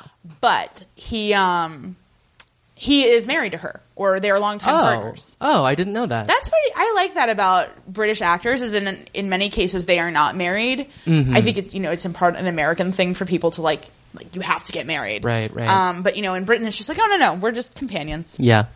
They are companions on the journey, breaking bread and They- hugging They, pillows. They, they don't need no piece of paper from the city hall don't. or the, you know, town pub. I don't know what they have in Britain. I don't think it's the town pub. I know. That's more of a common law thing. oh, they shared a pint at the pub. They're together forever now. Let the bonds that Mr. Guinness has forged never be put asunder. Then we get a uh, scene of a chaotic Selfridge family breakfast. Uh, the two uh, little kids that we don't care about are arguing about something. Ugh, fucking Gordon. yeah, I hate that kid. I know. He's the worst. Yeah. Um, and Beatrice is talking about how she's upset that she didn't get to see Pavlova, only Rosalie and I should did. die if I could meet Pavlova. yeah. God, she's the worst actor of four terrible actors. Rosalie's not bad. Rosalie's not bad. But Yeah. like the rest, I'm just like, where did you find these kids? No. Seriously. It's- Is there not like, you know, The- I think a I little think- Vicky Tappa Tappa Tappa Institute over in Britain that you could have used? I think the fact that like people's ability to find good child actors has dramatically increased over the last say 10 years or so, which obscures the fact that it's actually really hard to find That a is good really child hard, actor. yeah. In any case, uh, you know, Beatrice is saying that she was wants to be a ballerina. Don't you know that I'm going to be a ballerina? to grandma. To grandma, grandma. Selfridge is amazing, by the way. Yeah. Love her. uh, grandma, and she s- says, well, I thought you were going to be a, a chorus dancer or whatever. And she's like, can't I do both? And grandma says, I think you can do whatever you set your mind to. Not I'm true. Like, uh, no, you can't do both. You really That's can't. one thing you actually have Both to choose. of the both of those subcultures would be like, "Fuck you." Yeah. That's, How very dare you? yeah, you, you could do either perhaps, but not both. Yeah, but then uh, Mrs. Selfridge comes in and and Beatrice is like, "Tell me all about Pavlova," and she's like, "Didn't Rosalie tell you? I specifically sent her down here early to do that." And Rosalie's like, "Mother, I'm not talking to her." Yeah. and I'm like, "Good choice." Yeah. um, I don't that's- mingle with commoners anymore. Lady May and I are going to take over all London society. Uh, anyway, so that's when she says I should just die if I should meet Pavlova, and then Mr. Selfridge comes and says, "Oh, I better cancel this fabulous thing I have planned." And then she says, "Oh, you know, I'll kiss you forty times a day if I can meet Pavlova." And I'm like, "Uh, I think you should have started a little lower there." I know, but he says make it 50 and you've got a deal. And I'm like, ah, sucker, she would have gone up to 80. I know, but anyway, Anyway, turns out he's bringing in Pavlova to the store in yet another one of his stunt events. Mm-hmm.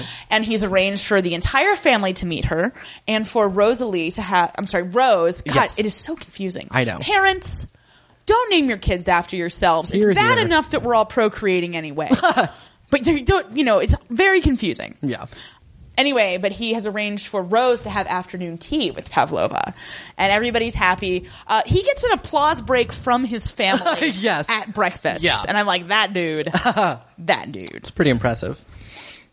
I believe we have a quick shot at this point of uh, Reg Towler lurking somewhere. Yeah, just being drunk. Which I believe, if when asked his profession, he answers lurking. He's generally lurking. Goons. Hide goons. I'm sorry about all of the Simpson references. And by I'm sorry, I mean you're welcome. Uh, yeah, and then we have a uh, staff meeting. I love the staff meetings. I love them so much. Yes, yes, I yes. love going to meetings at my job, and I love watching them on TV.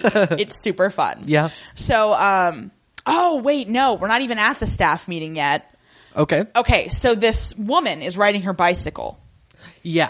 and she uh, comes into the store. She goes up to the accessories counter and asks to see their finest.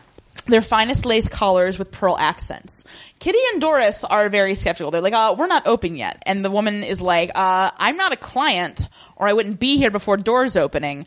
Give me those effing collars. Yeah. Which also struck me as client versus customer. Uh-huh. But anyway. Yeah. No, I prefer that actually. Yeah. That is still, uh, when retail establishments want to put on airs. uh, when I worked at Crabtree and Evelyn, we called them customers. When I worked at Dress Barn, we called them clients. Mm. Oh wow. Uh, Wrong. Yeah. Dress Barn. Frickin' wrong. yeah. Crabtree's much nicer. It is much nicer. They, they get a little uppity with her and they're like, uh, you'll need to ask Ma- uh, Miss Martle. And she's like, yeah, whatever. She's like, fuck Miss Martle. Give me those collars. She like makes Kitty take these pins. Yeah. And then she goes off to the fashion department and is like doing her thing. Yeah, and I mean she definitely like power trips on them like hardcore. Like she just holds the pins up without lifting her eyes from what she's Uh-huh. No. doing and waits for somebody to stick their hand out. It was So then, when we get to the staff meeting, we find out that this is uh, Miss Irene Revilius, Yeah. who is going to be the new head of fashion, trained at the House of Lucille, which is where Edith got her wedding dress. Aha. So uh, she's there, and, and, and Mr. Selfridge is telling her, he's like, oh, she's, she thinks, you know, fashion's going to overtake accessories someday. You can just see, like, Miss Martle, like, getting increasingly upset. Yeah. But uh, he says that she is going to make it so that uh, women's fashion is on demand, uh, as it currently is. Yes. So, spoiler alert, it worked. Yeah. Which the the first uh, con- as always the staff is Crab. concerned, uh, but Mr. Crab is like, but don't women? uh, and he's making, like, the he's- boob yeah, gesture. he's making right. Is uh, tend to uh, and is like what, Mr. Crab? Uh, different shapes and sizes. And he says, of course. So we'll st- we'll we'll have to stock all shapes and sizes. Uh, spoiler alert: nobody stocks all shapes and That's sizes. true. Like, Dress barn. They've got that barn shaped market down. yeah, and it's interesting because, I mean, what they're proposing is really revolutionary. I mean, the I you know the idea that this is going to render entire parts of their employ uh, useless. Right, I yeah. mean, you know, uh, you know, I guess maybe I'm thinking too far ahead, but you know, the assumption then is that you know the seamstresses that they employ to custom make all of the clothes are then out of a job. Mm-hmm. Yeah. because once they figure out how to mass produce everything, Right. You know, fuck those ladies. Well- I mean, when's the last time you were in a store that had a seamstress? Like some of the really high end ones will for alterations, but very few places. You know, probably you have to Mm-hmm. No, go I to a mean- couture house. yeah, at like the this point. Last time for me was the tuxedo for our wedding. Yeah, and mine Yeah. was my wedding dress Yeah. for our wedding. Yeah. So that's like the only time that you ever get any alterations. Yeah. made. So yeah, Miss Martle then confronts Miss Revilius and and says, uh, "Hey, guess what? Don't you dare take shit from my department again." And Miss Revilius is like, uh, "Get over yourself." Yeah. And then they have this great exchange because um, Miss Blankensop, and this was noted by Doris and Kitty as well. She says your your skirts are much shorter than the norm, and she says, "Oh yes, I believe in the rational clothing movement, which Yeah. I really should have looked up." Yeah, I know. I wrote it down to look up, and I forgot. Um, but to. you know it, it's just it's just what it sounds like it's Yeah. that you know clothes should be uh, about function rather than form Right. and she says that she doesn't use whalebone stays she finds that vigorous exercise is enough to keep her figure intact Yeah. uh, miss martle looks as though you could just knock her over with a feather she is scandalized and Mm-hmm. Yeah. this woman clearly is here to play hardball Yeah. uh, no no cushy uh, you know buddy buddy camaraderie as she Right. had with uh, the dear departed Miss Bunting. This Yeah. is this woman's out for blood. yeah. and but I mean, but again, in a completely She came to chew gum and kick ass. yeah, and fucking nobody chews gum unless Right. it's got cocaine in it. no, but I mean, it, it's it's interesting. I really like the character of Miss Revilius because even more so than Miss Morrill, she is about her business. Yeah, she yeah. is not there to coddle anyone. Yeah. she is there for herself. Yeah. and you know, she. You know who she reminds me of is Tilda Swinton. Yeah. That is who she reminds Yeah. me of is Yeah. Tilda Swinton in the sense that she just is on her own plane. She could give two shits what anybody else thinks about her. Mm-hmm. What I'm saying is she's my hero. Oh, Yes. then we go back to Ellen Love. Um, oh wait, I think oh, he's sorry. also announced that he's bringing Pavlova in, Oh, oh right. uh, and he To says the every staff. woman should have a Pavlova moment, which he totally ripped off from his wife. Yes. I disagree. I think every woman should have a Leclaire moment. that to me would be much more exciting. Yes. I'm like, yes, go ahead, flap your wings, little ballerina, but I am here to bang. Yeah. No, I know, because they they're like, will she mingle? He's like, I'm paying her. She better mingle. I ah, I love him. He's so Yeah. he's gauche. I think Yeah. that's why he liked Ellen Love. And I mean, yeah, yeah, it's always unfortunate when the gauche meets the gauche, and then one of them is like, "I gotta be less gauche." Yeah. you gotta go. Shh.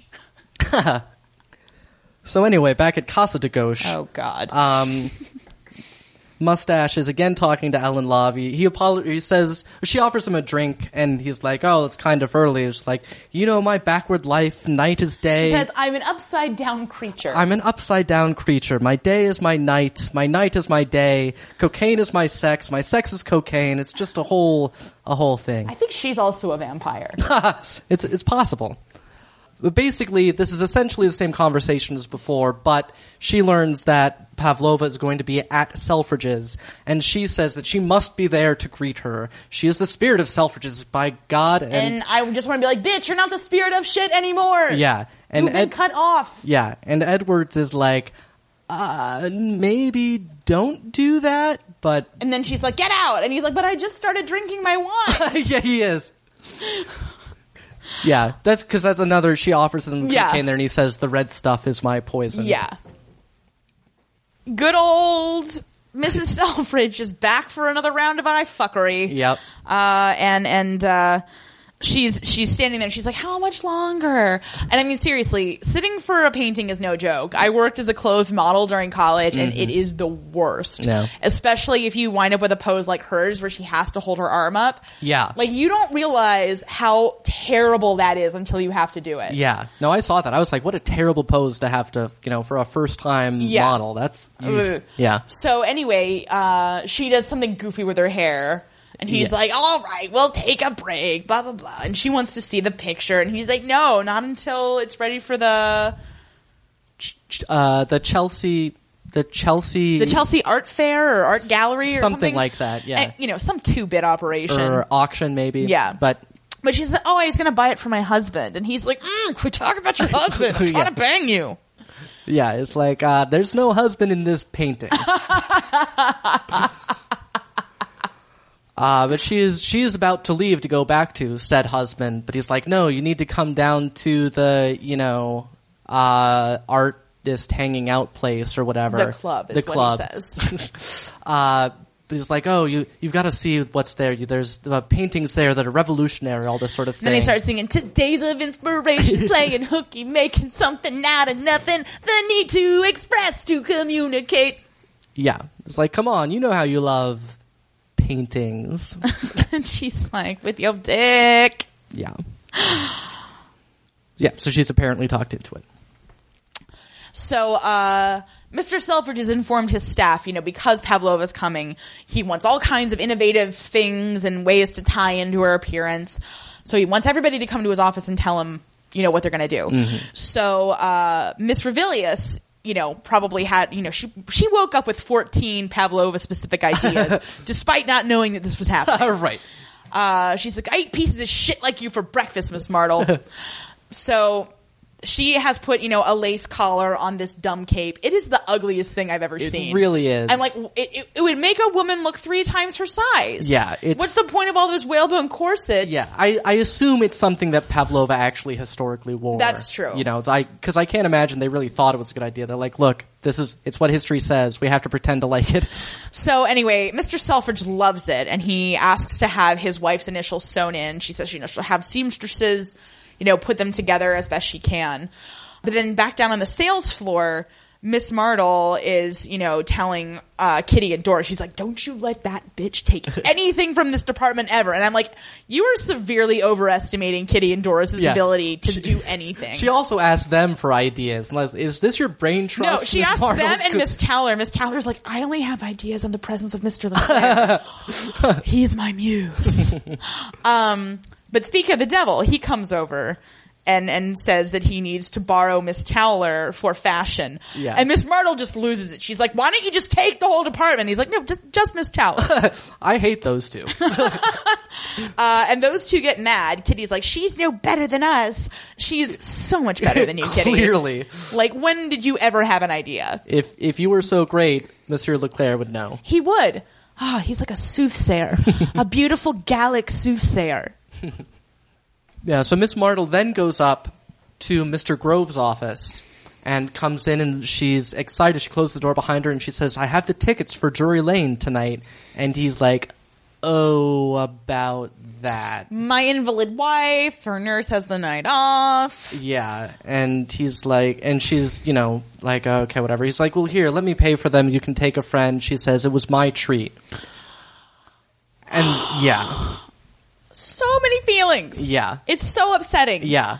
And then he says, oh, by the way, because I think she complained. She, no, she says, you need to let Mr. Villius know that she can't just be taking my shit. And he's like, oh, she already did. yeah, she took it for an idea that she's presenting right now to Mr. Selfridge. And she's like, good man, not Miss Martle's day. No, this is Eh, at super all. not her day. Yeah. She already was sad and hugging her pillow last night. Like, Yeah. this is just not good. Yeah. Well, you know, she lost her best friend at work. Yeah. Her work buddy. Yeah. Miss Revilius is there ruining her life, and now her boyfriend with the invalid wife can't go to the theater with her. No. It's very sad. Yep. Up in the palm court, uh, Lady May is there, and I love this scene because uh, Victor brings her her food, and she says, "Ah, "I think someday I'm going to turn into a boring chicken." cluck, cluck. and you're just like what? Yeah. Anyway, so he says, I could go spice this up for you. So she's like, yeah, do that. Yeah. Um, so uh, then he brings her back. Uh, chicken with a gentleman's relish. I'm like, what is that, spooge? what did you do? That's that's not gentleman, Kelly. Uh, anyway, so he serves her this dick flavored chicken that's all the rage in Paris. no, no, no. Really, whatever a gentleman's relish is, and he's also got uh, chopped up capers and onions. Yeah. Uh, I'm sorry, chopped up capers and olives, Right. which sounds like all of my favorite things. yeah.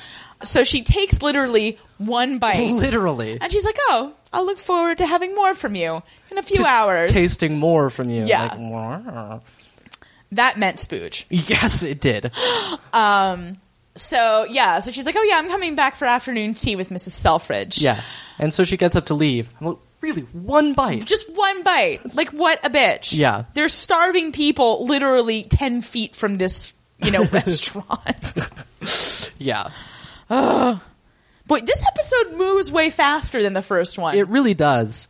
Uh, we did I, uh, a scene that I think actually came right before this one uh, back with the, with the artists. All the artists were gathered around being raucous and bohemian and talking to Mrs. Buckingham as they know her uh, and asking about her husband and whether he's a patron of the arts and la la la. And she keeps trying to be like, oh, I should really leave. And they're like, no, no, no. Like one of them actually shoves her down on the chair because listen, they don't let rich people leave without buying paintings yeah, it takes a lot of scamming to be a bohemian. it does. Uh, oh, and by the way, as we were discussing during this episode, there's no way that fake Gyllenhaal is not living off of money from his parents. from his parents. Yeah. Not Repeatedly- in that nice studio. Yeah. That money repeatedly, embarrassedly borrowed from his parents. The club must be in his building. yes. it That must be. I didn't put that together. Yeah, yeah. But anyway, uh, then we see Ellen Love like throwing clothes around in her apartment trying to get dressed. Here's what I want to know: How the shit does she get dressed? Because her clothes are at least as intricate and complicated as is her hair. Yeah. like her hair is second only to Lady May's in terms of being complicated. Yeah. and I do not know how she does it by herself. Yeah, because like in terms of at this at the theater, I'm sure she has a Oh, dress that totally. we've just never bothered to be Th- introduced yeah, to. and there's like that lady. Yeah, what's the- her name? yeah, the- Heather or something. Yeah. Heather. Nancy. Claire, Nancy, Susan, Nancy. It was Nancy. Yeah. Um, Yeah, but I'm like, how d- how does she? Because she looks good all the time. How it does she really- manage it? Servants seem so necessary to getting dressed at Downton Abbey, and they don't seem to be wearing different clothes here. So it Their is- clothes are actually much more Victorian. Right. So, So, yeah, it is a question. But I think it's just one of those, you know, when did. What's his name with the steam shovel? Mike Mulligan. When did Mike Mulligan go to the bathroom sort of situation? maybe I'll email Evangeline Holland because I bet she would have some good insight as to how women dress themselves. Yeah. In the absence of help. Then we have an enjoyable 10 second scene of Reg Towler stumbling onto a bus. and Just throwing like- a bottle. throwing them out. Is this the bus to Gin Town?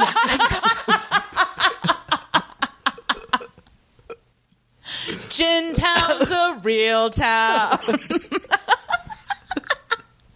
was two Cradle Will Rock references in one podcast. That's true. I just want to say that I'm amazing. you are.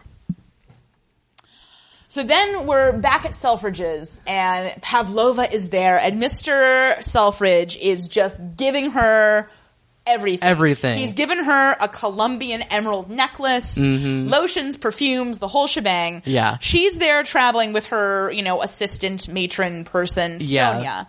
And she asks, you know, Sonia, do we have enough luggage to get this all back? and Sonia says something in Russian that we don't understand, which is probably like, fuck no, dude. Right. Like, this is the best scam we ever ran. yeah. It's like, we can just pawn these emeralds. Yeah. Uh, but Mr. Selfridge, being the thoughtful huckster he is, uh, has ordered up a bunch of luggage for Miss Pavlova to take Yeah. back with her to Russia. and also interrupts them bu- by saying "spasibo." yeah, he Little- has uh, studied a Russian phrase book, which Yeah. is great. I admire that. Savvy. Back at the self Selfridge residence, they are all gearing up to go to meet Pavlova. Gordon, being the complete drip that he is, like, if Ma's not going, I'm not going. Yes, they're all confused by the fact that their mother is not home as she should have been, and they She- think perhaps she is already there. Yes, so Grandma Selfridge decides, you know, we're all going to go. It's going to be great. Yeah.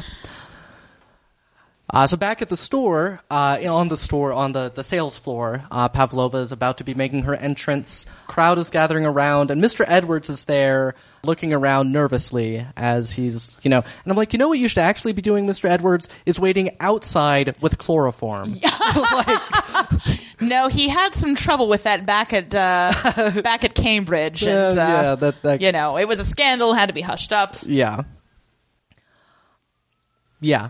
Uh, and we've also got a. a I, I, then we go back to the, the Bohemian Club or whatever, and they're all sort of like piling out. They're like, ah, we should go out and do something. And No, they they're saying they're going to witness history. yes, to witness history. And I, I was just like, Mrs. Selfridge, at some point you need to stop saying, I can't, and start saying, I can't. Yeah. Like, you you had things scheduled here. uh, Yeah. Look, I don't respect what she did. Yeah. Like, I mean, I've I've done some things Yeah. in my life. But I mean, come on. Yeah. Like if you arranged for me to meet who would I want to meet?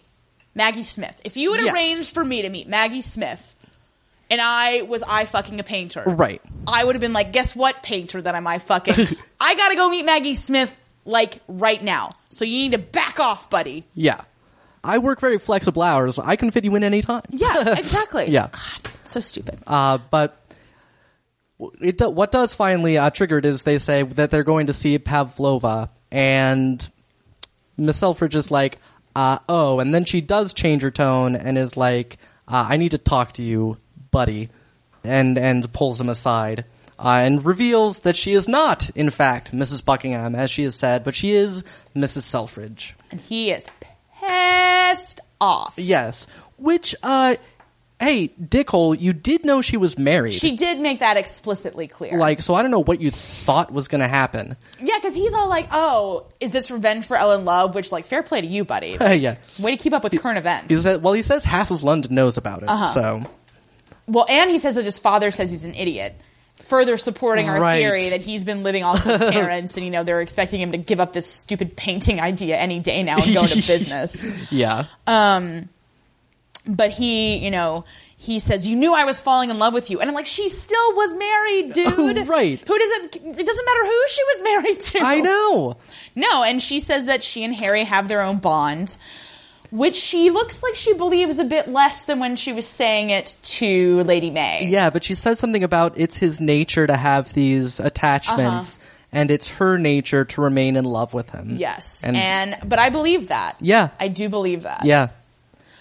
But as she's leaving, she says, you know, she was tempted. And she Yeah. owes him at least that much honesty. Yes. Uh, unbeknownst to them, Tony, Lady May's erstwhile lover, Yeah. has apparently been installed by her in this building, or maybe he just hangs out there hoping for you know gossip that he can take Right. back to the head vampire.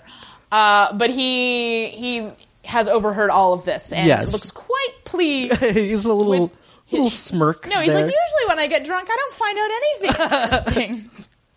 so uh, I suspect this is not the last we will see of one Mr. Tony, whatever the hell his name is. Indeed.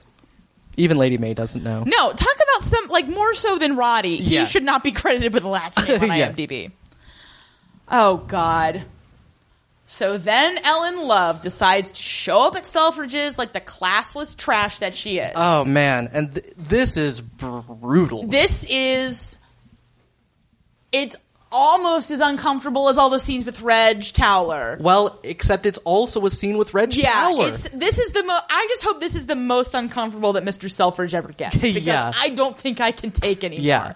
And again, this is meant as a compliment. It- You know, it's as unco- it's Look. as uncomfortable as it was meant to be. One time when I was working at Crabtree and Evelyn, this dude that I kind of went out with a couple times, you know, early on in college before I met you came in with his girlfriend.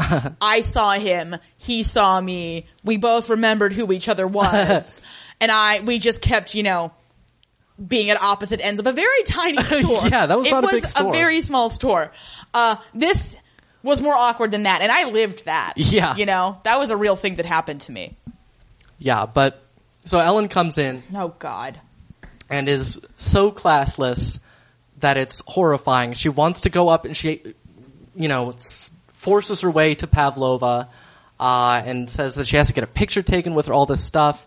And and it's so like no. And Beatrice, who's the only person more classless than Ellen Love, but Right. she's like eight. yeah, she she may She has an learn. excuse. Yeah, So she tells Miss Pavlova, "Oh, Miss Miss Love is a dancer as well." And I'm like, "This is so fucked up." Well, Like, except I, I think it's Sonia actually. Sonia mutters something to Pavlova, and she's like, "Oh, you dance Oh, too." yeah. Because then what? Be, because then she because Ellen says it's more of a contemporary style, Uh-huh. and she's like, "Oh, I've been to the Isadora Duncan School in Paris," and she's like, "Well," and that's when Beatrice says she sings too.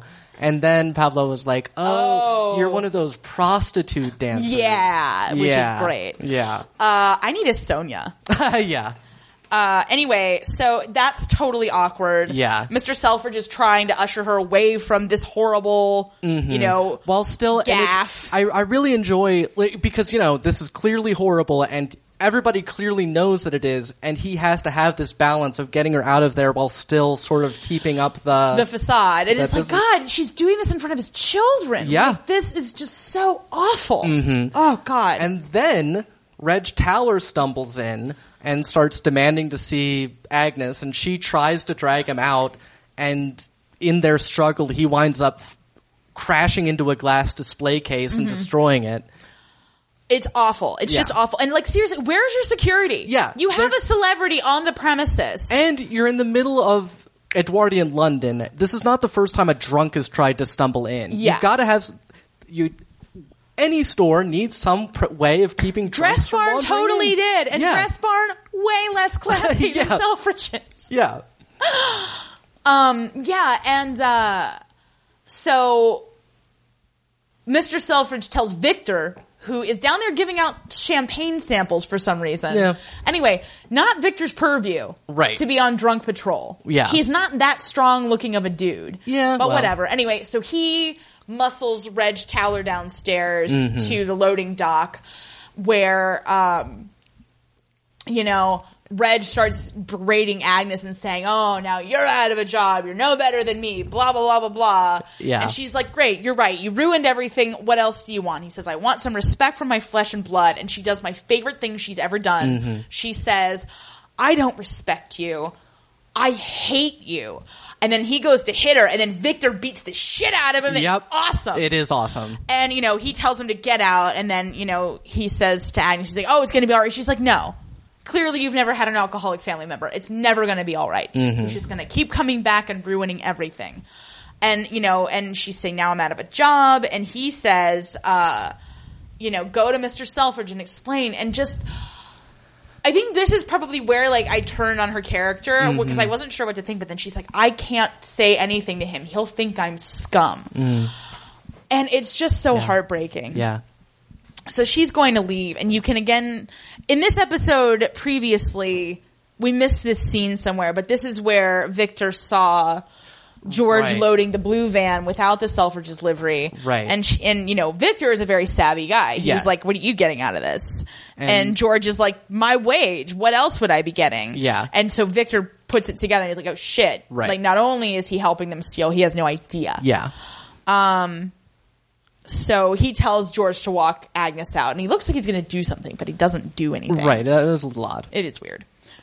Anyway, that's horrible and awkward. And Yeah. then, you know, back upstairs, Mr. Selfridge is doing a bit of manhandling on his own, dragging Ellen Love out of the Mm-hmm. store, telling her her contract is over. Yeah. Now, he should have really notified her of that by mail prior to this day, I think. Well, yes. uh, well, I but- think he was. Or even have Frank tell her. yeah. Well, I, I don't think he. He just wanted her to be on the back burner, and Yeah. if she could have handled that, he would have uh, brought her back sometime. That's At least- probably true. At least he thinks he would have in He- some yeah. capacity, but she has really screwed the pooch on this. and really you know, has. she, he's saying my family was here, and that's when she's Yeah. like, I didn't see your wife anywhere. Like being somebody's mistress 101. Yeah. You don't get to say shit like that. Yeah. You just don't get to say that. Yeah. And that's where she really crosses the line and he says, Frank, get her the fuck out of here. Yeah. He doesn't And- say fuck because it's PBS. Right. But I think it was implied. Yeah, and Frank Edwards swooping in for the rebound. I, I actually what don't. a loser. he reminds me of the main character of Brideshead Revisited. no. Uh, anyway, the Selfridges, then the family all goes home. Oh, wait, no, they give Pavlova one parting gift. They give her her own window. Yes. Which is what Ellen Love was supposed to have. Yeah. And Ellen Love no longer gets because she is just a trifling bitch. yeah. but Sonia and Pavlova are like swank operators because he's like, oh, I have one more gift to bestow. And Sonia's like, oh, you said something about a sable. He's like, oh yeah, yeah you can have a sable too. Yeah. But Yeah. you get a window.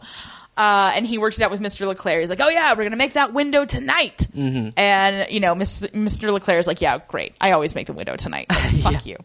I haven't slept in weeks. Yeah.